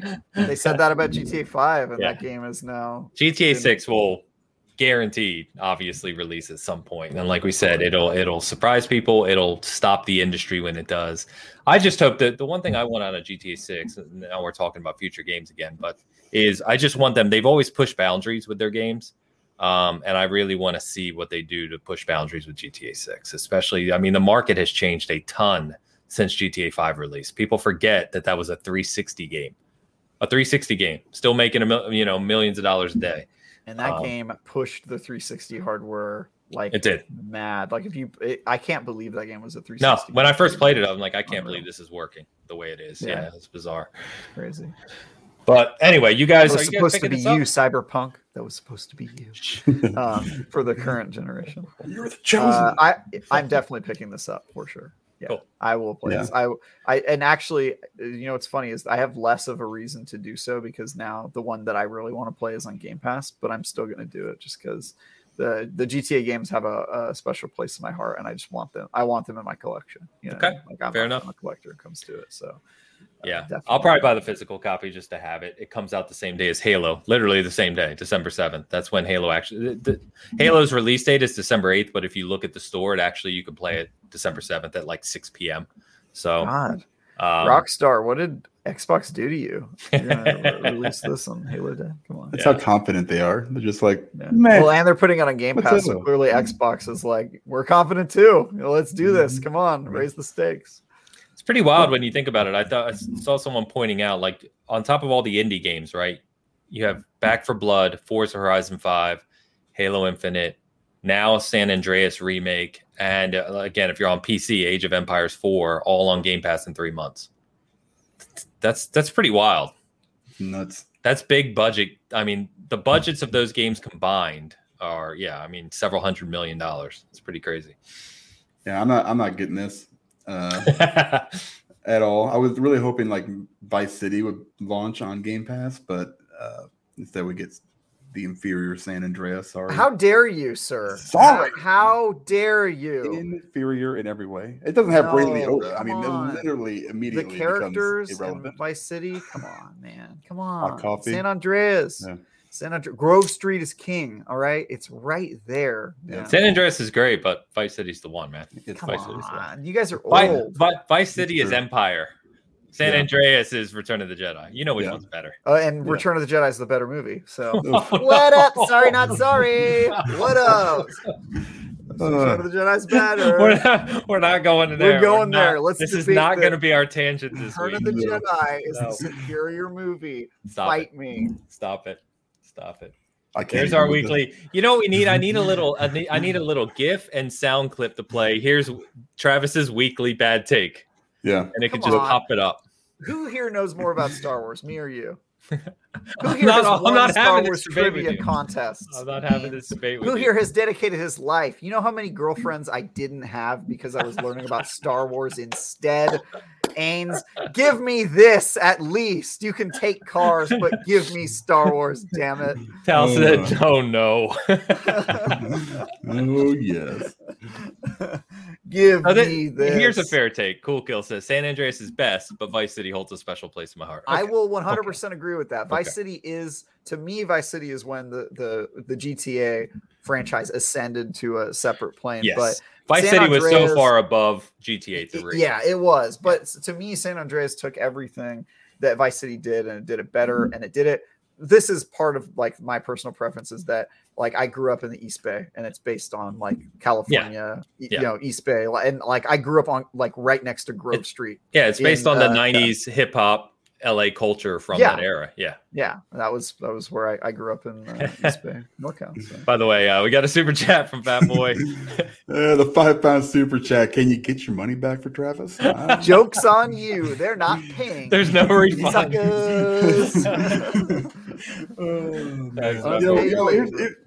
in the bigger picture of things, you're right. Rockstar just, you know, come out with something new. You know, GTA 6, I will for sure buy, but you're going to. It's yeah, yeah, 100%. Everybody yeah, but, is going to. This kind yeah. of thing, there, there's there's a there's a place for it, I think, and I don't know where that is. Like the the Mass Effect trilogy, I think they did a good job. But that's also more of a personal thing. The, these, I, I, they're so old. Like they're so old, like older than we are almost. You know, it's like it's like they're just there's not that big of a difference. I mean, it's got to be in the controls because if, if it's not in the controls, that's a, any kind of oh, it'll, reboot, it'll remake. controls. It, sure. it, has to be.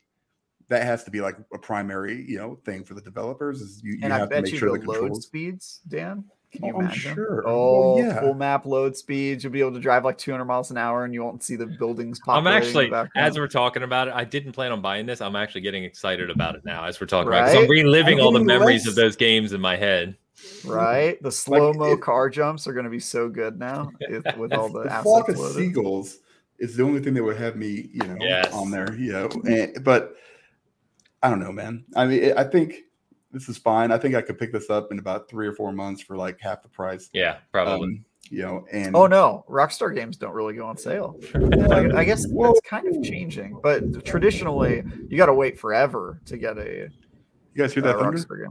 Uh, yeah. Yes, it did come through the mic. Sorry about that, listeners. Yeah. Um, the funny thing is, Dan and I live about 15 minutes apart, and it's not thundering or raining here yet. So it must be headed my you, way. Are you Are you yeah. guys about to be swept up into the world of Oz? You yep. you weird Kansas folk. Let me check my radar. Wouldn't that be hilarious? Dan, Dan and I can't get through a day, can't through a week without an Oz reference. right. Oh, oh wow. Yeah, I didn't even think about how unoriginal that probably is. Yeah, you guys live in Kansas. Any anytime you say you're from Kansas, they're like, "Oh, not in Kansas anymore." It's like, yeah. "Oh yeah." Is your yeah. dog named Toto? Yep, everybody. Well, does. I mean, I mean, it, it kind of tells you a lot about Kansas that a movie that came out a hundred years ago is the only only way that people think of Kansas ever.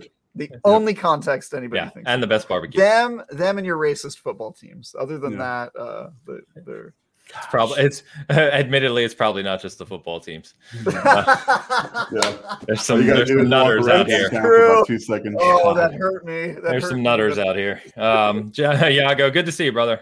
Um, all right. Oh, that was good. That was good. we've we've actually got several more things to touch on. Um, we've got CD Projekt Red. So we talked. We've actually mentioned Cyberpunk and Witcher so far in this show. So they came Mm-hmm. out, and this is not a surprise to anyone. They've delayed the new patches for series consoles and PS5. Um, Cyberpunk will be first quarter 2022. Witcher 3 is going to be second quarter 2022. Um, I don't mind this one bit. Uh, I'm not in a rush to go back to these games, and uh, and I think we would all agree. I would hope Cyberpunk doesn't need to rush and upgrade to Cyberpunk. they need to take their time and make sure that that when this releases, it's a noticeable noticeable improvement over what is currently out there. Um, so I hope that's what they're doing. They said that's what they're doing. Multiple members of the CD Projekt Red team on Cyberpunk said that this week. They need more time because they want to do this right. Take all the time you need. Take all the time you need. Counterpoint. Maybe they should rush it. Because if you think about it, they delayed Cyberpunk 2077 so many times and it still came out bad. So maybe they should rush it. Maybe they should have, maybe that would have made the game better. So maybe they should rush the upgrade. Who knows? Uh, So, no, I, um, but seriously, I, I think, yeah, we all agree on this one. Take The funny thing is, like I'm really excited to play Cyberpunk again with the update, and I've been looking forward to that. But now they're saying first quarter, which of course means it's going to come in February with every other game that's ever going to release for the end of all time. It seems. Mhm. Um, yeah, we got Elden Ring now, which, by the way, our next topic here is that Elden Ring was officially delayed to February 25th, which is a week after Horizon, three days after Destiny, and the same day as the Saints Row reboot. Um, there's a week in February, which is just, it doesn't even make any sense anymore. And, and I realized this week as I was looking through this and everyone's joking about February that it's possible. I'm not saying they're going to, but it's possible that the Breath of the Wild sequel could come in the first quarter as well. I think it will. The first one did. Came Yeah, out in the, the spring. came out right And next to came out- Horizon. Right of Horizon. You know what's funny? I reviewed Horizon Zero Dawn, so I was playing it like a month earlier. And then right after that, like on the day that you know Breath of the Wild came out, I think Horizon did, and my review came out. It was like a glowing review of Horizon Zero Dawn, and no one cared.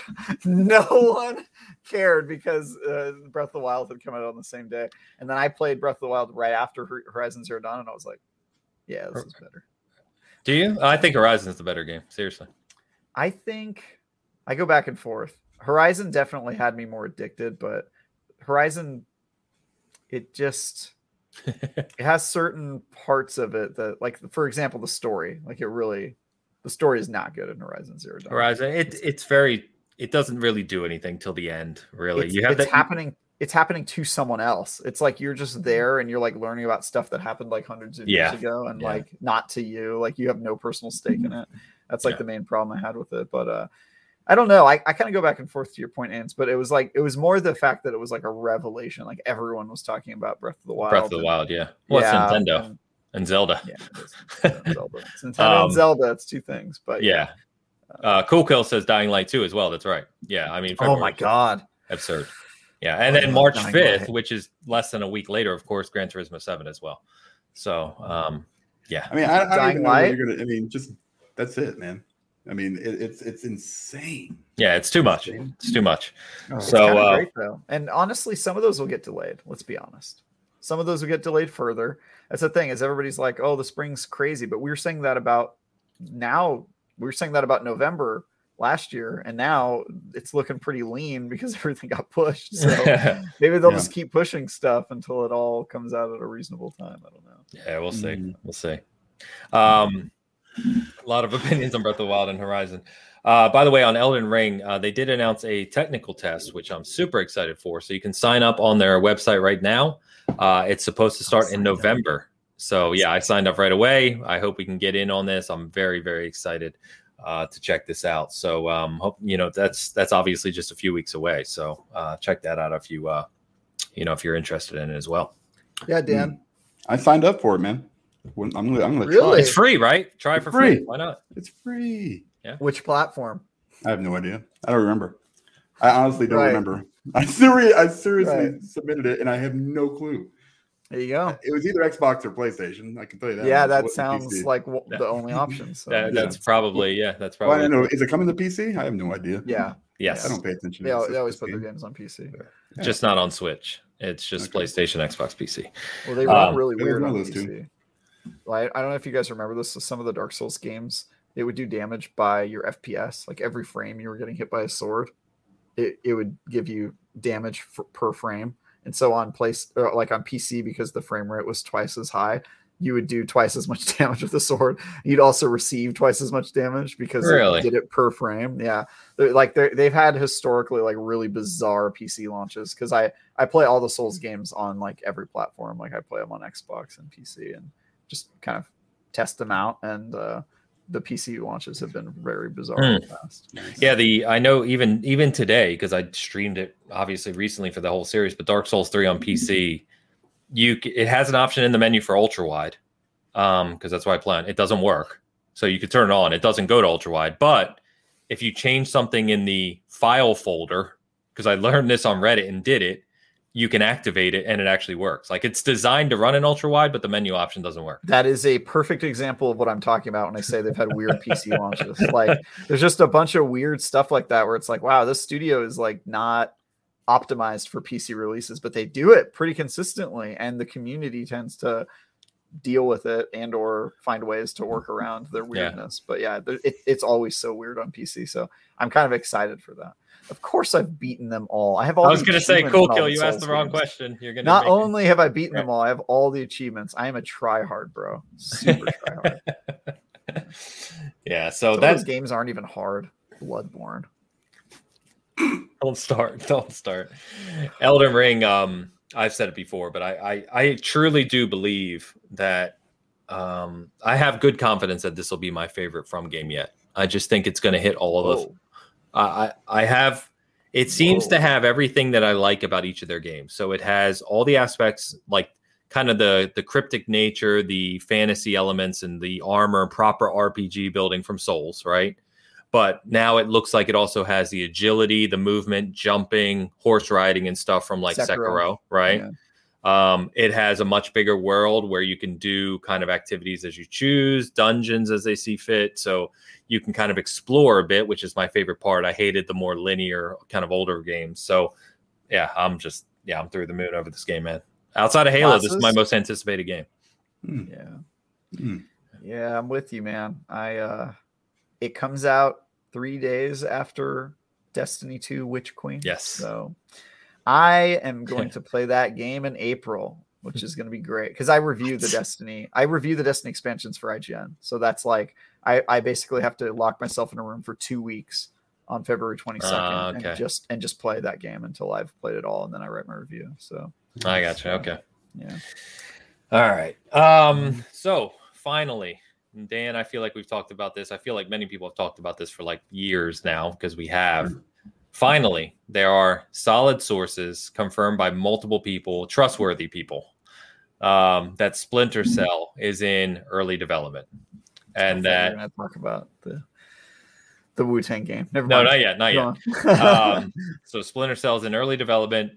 Um, it is uh, going to be announced next year but if it's in early development and it's nearly 2022, I mean, you're probably looking at 2024 at the earliest uh, for this game to potentially release, depending on how much pre-production work is done.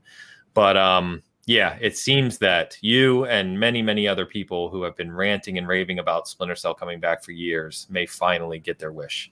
Maybe. And I hear and I hear they're designing it after Valhalla. Wait, what? Oh, perfect, perfect. I'm kidding. I'm yes, kidding. it's going to take place. It's, it's, it's, Sam Fisher as a Viking. Yeah.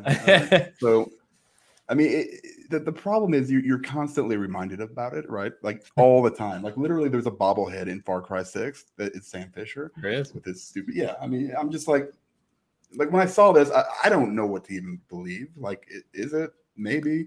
What kind of game is it? Is it an actual Splinter Cell game, or is it just another? you know something stupid that they're it's called Splinter throw... Cell Modern Warfare. Yeah, right. yeah, it's just, it's 32 Sam Fishers versus 32 Sam Fishers. Yeah, it's it's a free to play battle royale. Yeah. yeah. yeah, Who the hell knows? Until I see actual either a, a, a trailer or gameplay, probably more likely, I'm not going to believe anything. Yeah. You know, I'm just I'm, I'm you you get to the point where you're just so you you're know jaded Yeah, you're jaded. You're, I just I don't destroyed. think fans want a Splinter Cell game. I think they want Sam Fisher and Fortnite and nothing else. Yeah, that's all they want. I mean, right?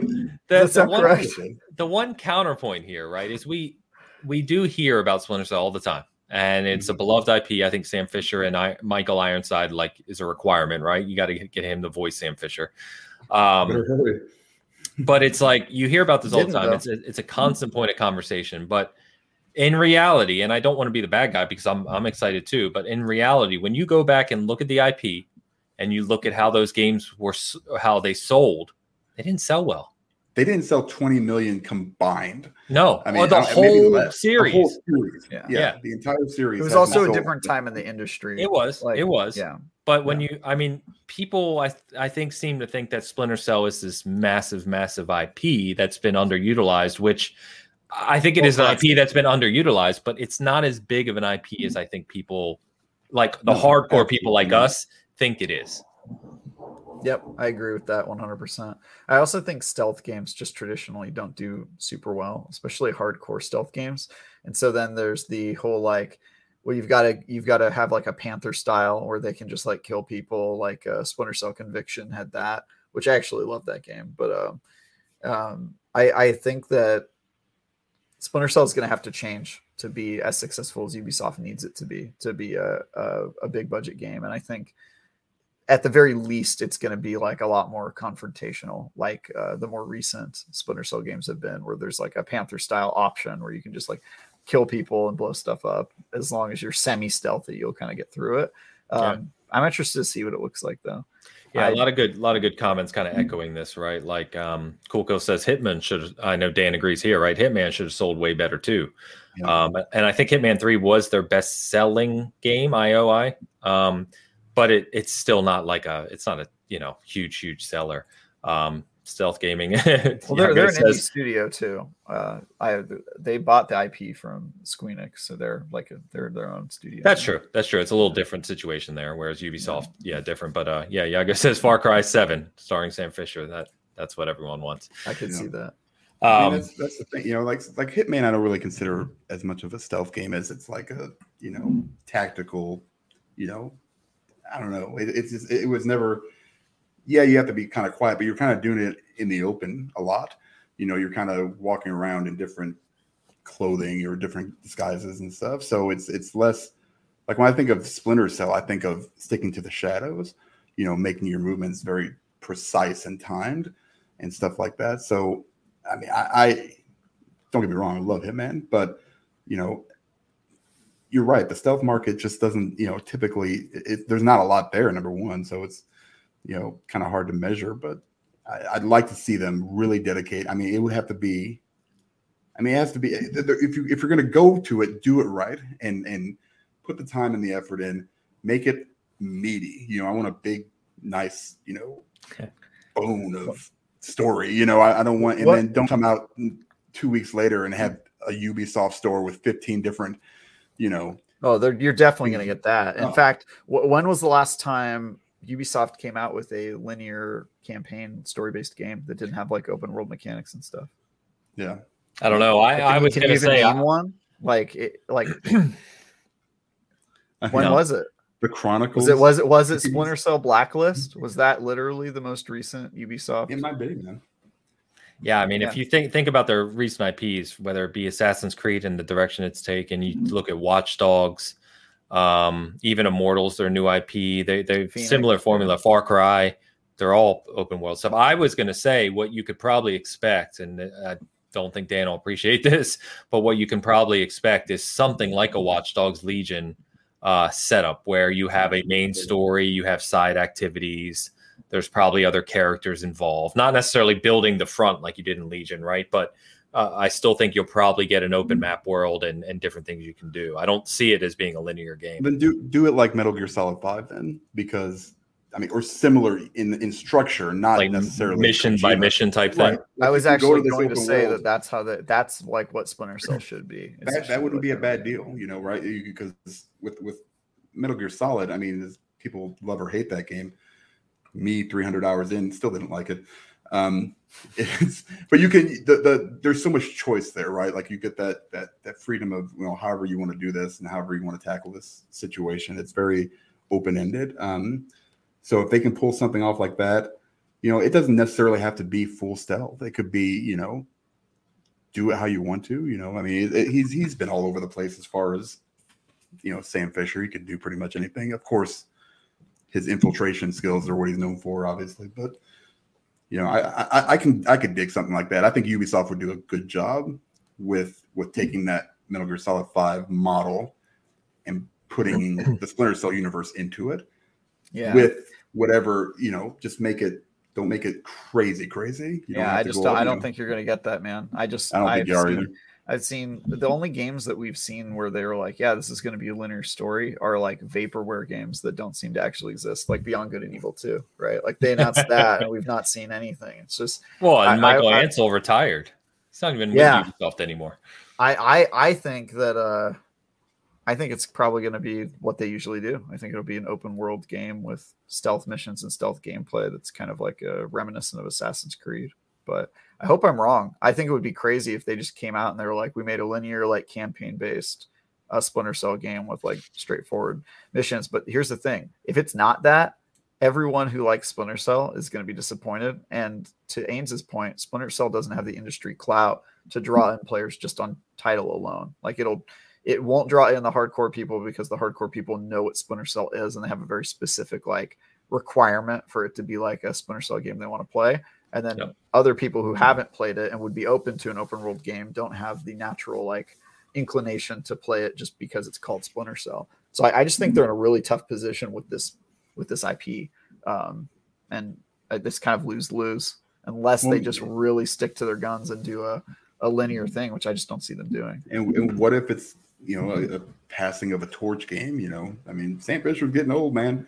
You know, maybe it's a Splinter Cell in name, and it could be you're in this new recruit into you know whatever. And It's just like, and then you, Can you imagine how much fans would hate that. Uh, I was gonna say, yeah, I think oh, you get a lot of blowback. But that that's what they should do. Doing but that. fans would hate it. Yeah, for for the future of the franchise, if you can come in and take that and establish a new you know character and a new you know protagonist and pull it off but man, I mean, it's a tall order for sure. I wouldn't yeah. want to be the game director. No, oh, absolutely not. That's no. lose lose. It, it's yeah. an impossible challenge, and especially with Ubisoft's formula and the stuff they're good at, and the engine they've mm-hmm. built, and the stuff it does well. Like, it's just, yeah, it's it's going to be such an uphill battle for this IP. Yeah, so. Sarko says it. Nostalgia is a volatile fuel.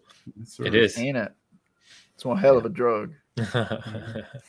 yeah, I, I don't know. I guess we'll see what they do. You know, here's a random statement it's not going to make any sense, but roll with me. I'll bet right now Perfect Dark is a better Splinter Cell game than the new Splinter Cell. Interesting. So clip that. You can save it. You can tell me I'm wrong four years from now when these games are out. I don't really see Perfect Dark as being a stealth game, though, isn't it? More like a kind of spy shooter, like like Goldeneye, more like. We'll see. Yeah, I guess we will. But uh yeah. I could see that, but I also just think people maybe I just have a, a, wrong impression of Splinter Cell people, but my impression of Splinter Cell people is that they want like a pure stealth experience where it's like you're crawling around on your belly and like hiding in the corner of a room yeah. for like 20 minutes waiting for Chaos like, Theory, right? Strike. Is Chaos yeah, Theory the one that's beloved? Chaos Theory was the last one for the Xbox, the original Xbox. Um, I think that entire first trilogy is pretty beloved. Yeah. Uh, but yeah, I, I, I imagine a game like that. Yeah, and, Cool Kill says exactly, Travis. Exactly. Yeah, and he's a big yeah. Splinter Cell guy. Yeah. So yeah, I, I think that people want that, and I just don't see that game existing anywhere, really. I mean, the the most popular stealth game in the last you know decade is The Last of Us, and that's like a stealth game with like actively bad stealth mechanics. Like it's just not like it it and on purpose, kind of right because they don't want it to be like boring where you're like hanging out in a barrel waiting for like a guard to go by. So um, I just don't I don't see that game existing this these days. But yeah, I I hope I'm wrong. Yeah, Sark says I like the Metal Gear Solid and Watch Dogs idea. Develop assets, investigate stories, procure resources, manipulate events, black bag stuff. again, they'd have to walk a fine line, I think, because Very Ubisoft so. has a.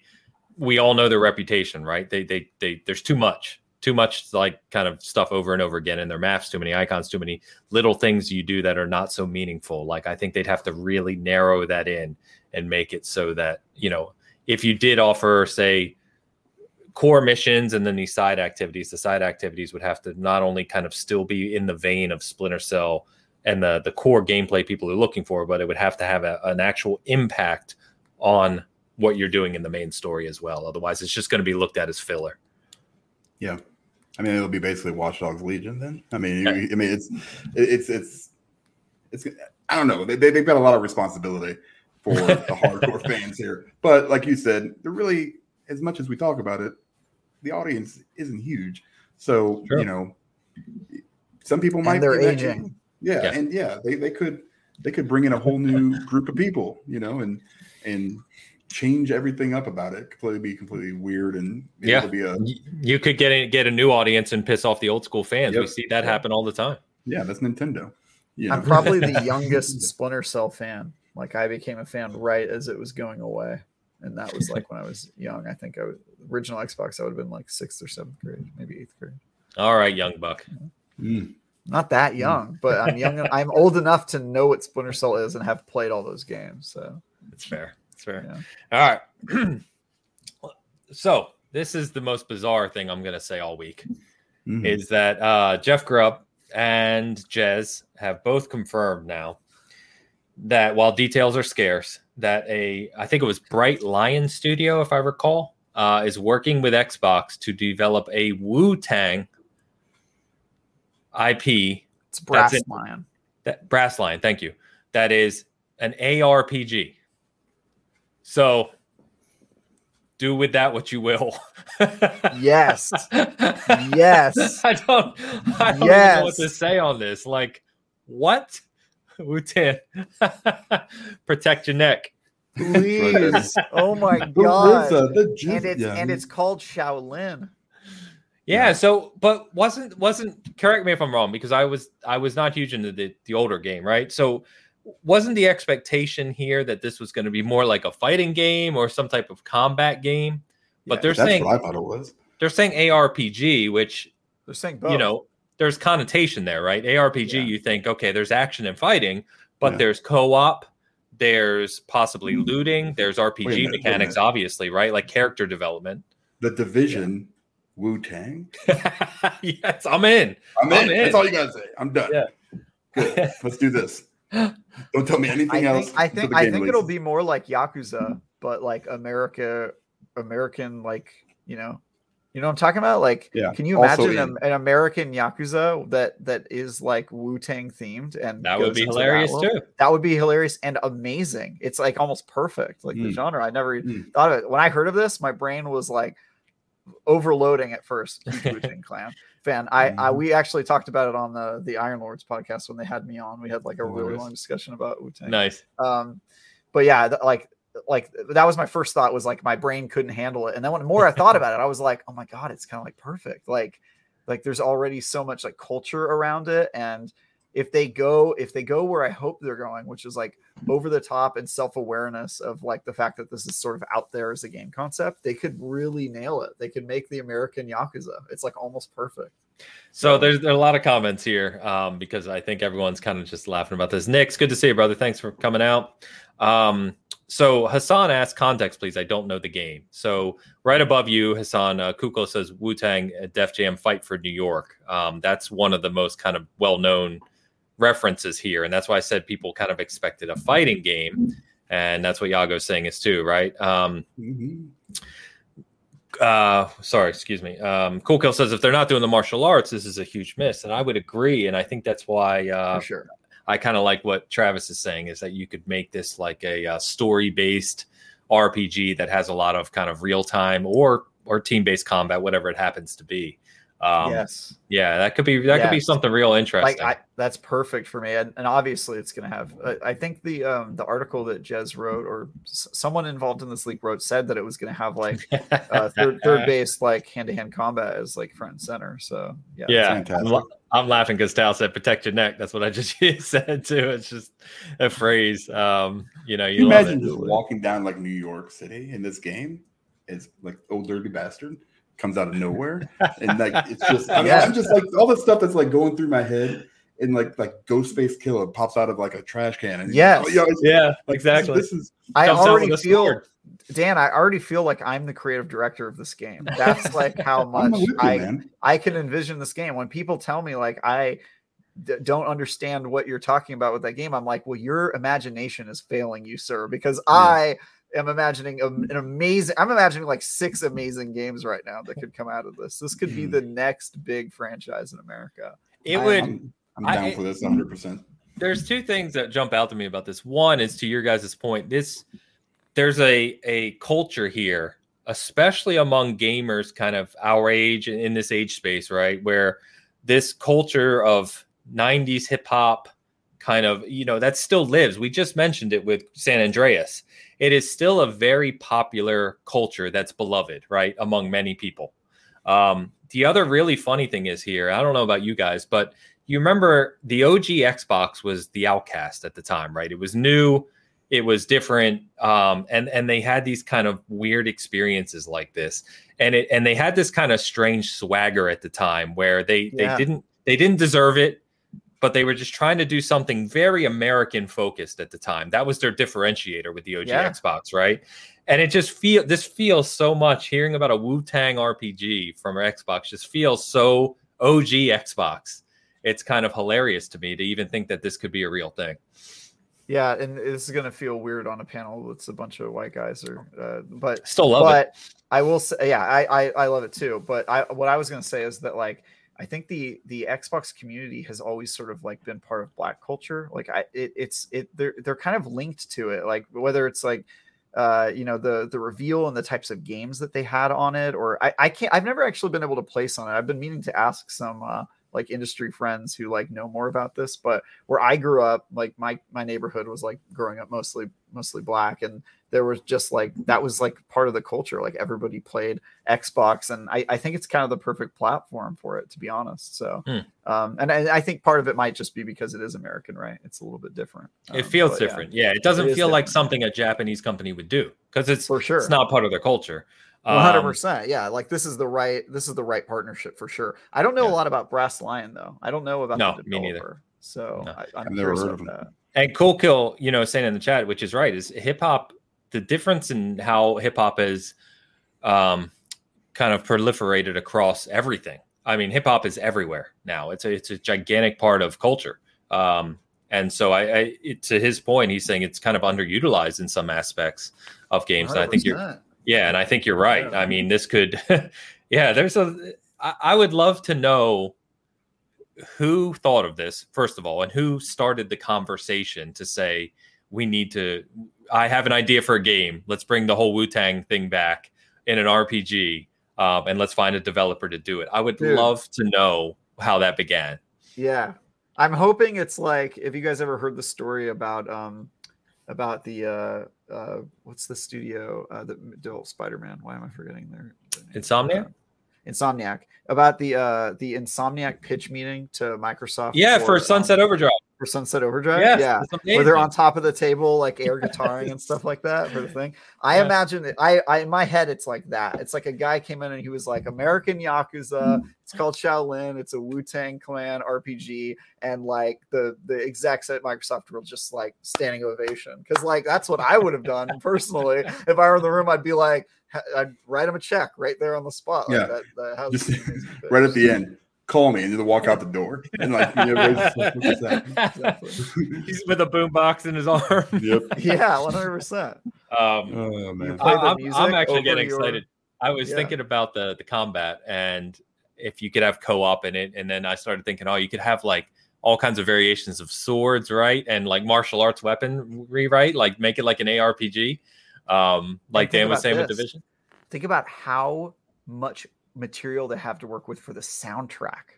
Uh, well, that's uh, multiple fight. people have said that. Yeah. yeah, every fight, like literally, they their their volume of work is so immense. Like, yeah. it, it, oh my god, and they could draw from other artists too. Absolutely, like you could get collaborations. Yeah. Oh my god, it could be so good. It could have its own soundtrack. Maybe they'll come back and do another album. like, like seriously, can you imagine? Dude, if they if they got some of these artists back together to create a couple songs just for the game and had a game soundtrack like we used to get, like yeah, I'm all excited oh. now. I wasn't this excited before. It's happening. Yeah, this is awesome. This is awesome. USO Vinny says, "Cool show, thanks, brother. Good to see new faces around here. Always appreciate it." Um, yeah, man, I Wow. I wasn't this excited when I read it. I kind of laughed thinking this is kind of funny. But now as we talk through it and the possibilities the of it, yeah, the potential is huge. Yeah. Great. Tal says, give me a Stafford. That's what I was thinking. Like, you know, just think of all the martial arts weaponry you could have, right? Swords, staffs, bows, uh, nunchucks, uh, size, you know, name it, right? Whatever I'm, you I'm think. imagining like a modern, like uh, Jade Empire like I was just gonna say, and then you could have yes. martial arts styles hand to hand, and you know different styles too. You make yeah. a co-op where you can like you know use jujitsu and move guys down, where, where you throw it to like your partner, and he's in the air like Yakuza style, where he's like flying through the air for some reason. The other guy, you know, elbows. You know, it just, there's so much. Gosh, if they could pull this off, some Microsoft go in there and just give them as much money as they need. That's it. Just now, you know what's funny? Yeah. We're we're, we're so early. No one knows anything about this game. I'm no. already concerned about the developer. Like, all right, do they have the talent we Apparently need to make this game studio. properly? I looked it new up. Studio. Apparently, they're new, which means okay. that it might be sort of like good or bad.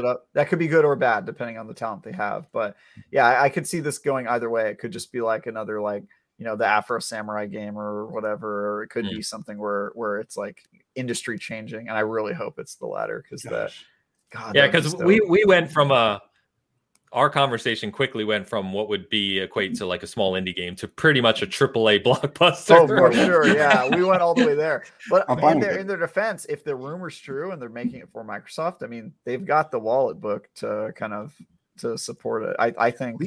When you don't bring yeah. something back that. My opinion would be you don't bring something like this out and do it half-assed. If you're gonna bring Wu Tang and do an ARPG in Wu Tang in 2023 or whenever 2024, you got to do it right. You got to just go in. A, a developer, Brass Lion, if you're listening, please make Street Cred a stat in this RPG, please. Street Cred. Oh now man! I, now I just yeah. Now let's end the show right here. Let's just call it. Yeah, this is the last topic. Run it. the last topic. It's the last perfect. topic. It's perfect, it's perfect, timing. Yeah. That's why I oh. saved it. That's why I saved it. My goodness. Man, that's funny. That's funny. So it's cool to see the chat's just as excited. So um, yeah, if you're listening to this later, uh, you know, and one of our many listeners uh, on the audio side, and you have a comment on this or some thought that we didn't think of, leave us a comment and hit us up on Twitter because I'm curious now. I'd like to talk more about this and what people would like to see. Um, mm-hmm. So appreciate that, guys. That was uh, that's going to do it for us today. That was Bitcast 176. Um, few things to talk about real quick before we head out is uh, I mentioned last week my discussion with Colin Moriarty. Um, I did talk to him this week. They they were doing a lot of one-on-one shows. Um, so they actually did a mailbag. They kind of broke it up. They did a mailbag section this week for their Patreon members, and our show is actually going to go live this week. Now he said probably on the 30th, so end of this upcoming week. Um, as soon as it goes live, I'll obviously um, tweet it out and let you guys know. But like I said it previously, it was a really good conversation. Um, a lot of reviews. So uh, we've got Guardians of the Galaxy review going live. Uh, probably as you're listening to this, or it might already be out from Luke over at Xbox Expansion Pass, our brother. So uh, take a look at that. It's his first re- written review for Season Gaming um, as a guest reviewer. So that'll be pretty cool. We've got Riders Republic this week. I'm working on, and then uh, I should be able to talk more about Forza Horizon 5 next week. I got to see what the embargo details are like, but stay tuned because I'm doing that review as well. Um, Speaking yeah. of next week, Oh, thank time. you, Dan. Yeah. Yes, thank you, guys. Next week, before you leave, oh, if you're yeah. listening to this, yeah, I totally forgot. Thank you, Dan. Yeah, yeah. Next week, we are going to do a Halloween special show, and it's going to be Saturday night. So apologies in advance to all our British listeners or overseas listeners because it's going to be like four in the morning for them. Um, but yeah. Sunday is Halloween here. There's a lot going on, so we figured we'd change it up, mix it up a little bit, have a fun show on Saturday night probably somewhere in the ballpark of 7 to 8 p.m. Pacific. Um, and we are probably going to dress up, probably going to have some goofy conversation about, you know, horror games or spooky games or other stuff. So it'd be really fun if you can join us um, as a live chat. We'll just make it a kind of a community special. It'll be a lot of fun. I'm you know what I just thought of? A good costume. I'll just lay on the floor and I'll be invisible Dan. It'll sound like I'm here, but I won't be visible Dan. For some reason, when you said I'll lay on the floor, I thought you were going like very different, like you were going to be like dead. That's like, where exactly where my yeah, uh, like I'll I'll yeah. just be dead. And I'll just kind of peek my head up every once in a while. Like the guy, the guy in the middle of the room at Saw. That's what I, was, I had in my in my head. yeah, the, you know, it's uh, probably be closer to eleven Eastern. Yeah, yeah. I was just gonna say probably about eleven Eastern. Yeah, cool, kill. So that's yeah, what we're, we're shooting for. We're shooting for eight Pacific, up. eleven Eastern. Maybe as video game characters. Yeah, we haven't really yeah, thought of a theme. I've got all kinds of stuff I could put on, so we'll see. Um, I have but it should be fun. But it works no matter what. So, so uh, yeah, I hope you can join us if you're listening to this. Please try to tune in uh, with us live. We'll have a lot of fun for sure. It'll be it'll be a laugh. Yeah. Um, and then we got a late super chat from Mr. Pampa himself. Yeah, awesome show, gents. Everyone hit that like button. Hashtag cream. Cash rules everything around us. It's true. It's true. I changed I it to got us. That. I just got that. dollar dollar bill, y'all. Yep. Yep. Mm-hmm. So man, that's fun. All right, guys. Uh Travis, where can people find you, brother? Yeah, uh, you can find me on Twitter at Ty Guy Travis. Appreciate the follow. I tweet only about stupid things though, so prepare for that. Um, uh, you can read my reviews, previews, and articles on IGN.com. Uh, last week I published the review, The Riftbreaker. This week I'll be publishing the real review of uh, Riders Republic, which uh, from a from a true extreme oh, sports oh, yeah? aficionado. I bet you myself. that yours gets more views.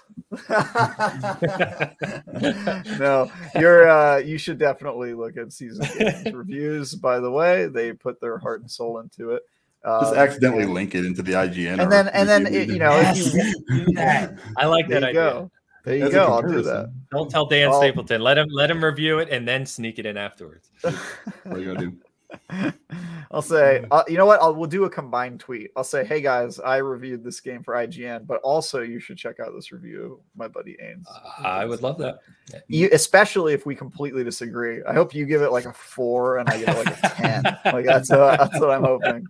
Um, but yeah, uh, you can check out my review for that, which will probably I don't know if it'll go live next week because I think I'm going to need a lot of time with the game, and we're getting codes after the game's out. So probably probably not until the week. Not not to interrupt you there, but I'll tell everyone who's who's listening in on this. Be this is one of those games where I'm going to say be wary of reviews that you see on Wednesday with a score. Yep. Because I promise you, the people who are giving scores that game by Wednesday will not have put a lot of time into it. They'll have played the eight hours they're allowed to play during trials week. That's how it'll work. So, yep. uh, yeah, w- look for the review late next week over the weekend or or uh, for me personally, it'll probably be like Monday or Tuesday of next week. Um, of, of the week after it comes out. Yeah. Um, and then, yeah, you can also watch me. I do a Destiny show called The Last Word every Thursday at 4 p.m. Pacific. Um, and then I'm here on Bitcast, a show that I promote during the show when the only people watching already know about it. So that's uh, a little fun technique I picked up from uh, friends in the industry. Um, but yeah, that's me. Sounds good. Um, yeah, my Riders review, I already said. One thing I wanted to mention quick is that my Forza Horizon review will be the first formal review I'm doing from Xbox PR. So nice. um, I would really appreciate all the support uh, that you can give me for that one. Um, it's it's kind of a special moment, if you will, for me in that regard. So uh, really looking forward to that, and uh, I hope everyone enjoys it. Obviously, I'm going to put my heart and soul into it. So. Uh, Way of the Lao. Should I buy Guardians of the Galaxy? Look for our review probably tomorrow as you're listening That's, to this. Yeah, I'm literally waiting yep. for it. So yeah. So and and Luke, who is reviewing it for us, has like 500 hours in Avengers. That's not yeah. a joke. He has yeah. been playing Guardians extensively, so it will be a very thorough review. You can trust what he nice. says. Yeah. Nice. Yeah, I have a friend in the industry that that uh, is also reviewing it and says it's very, very good. So I'm excited for that game personally. Nice. Bonds, good to see you late, brother. We'll support Ains. Thanks, man. You know I appreciate it. Yep. All right, fellas, we are going to get out of here. That was uh, Bitcast 176. Uh, had a great time today, guys. Thanks everyone yeah, for man. tuning in and sharing uh, sharing the time with us. And we will see you next Saturday night. Saturday night. Prepared. It's gonna be Diversify fun. your bonds. Fight the powers that be. All right, everyone. See ya. Have a good week.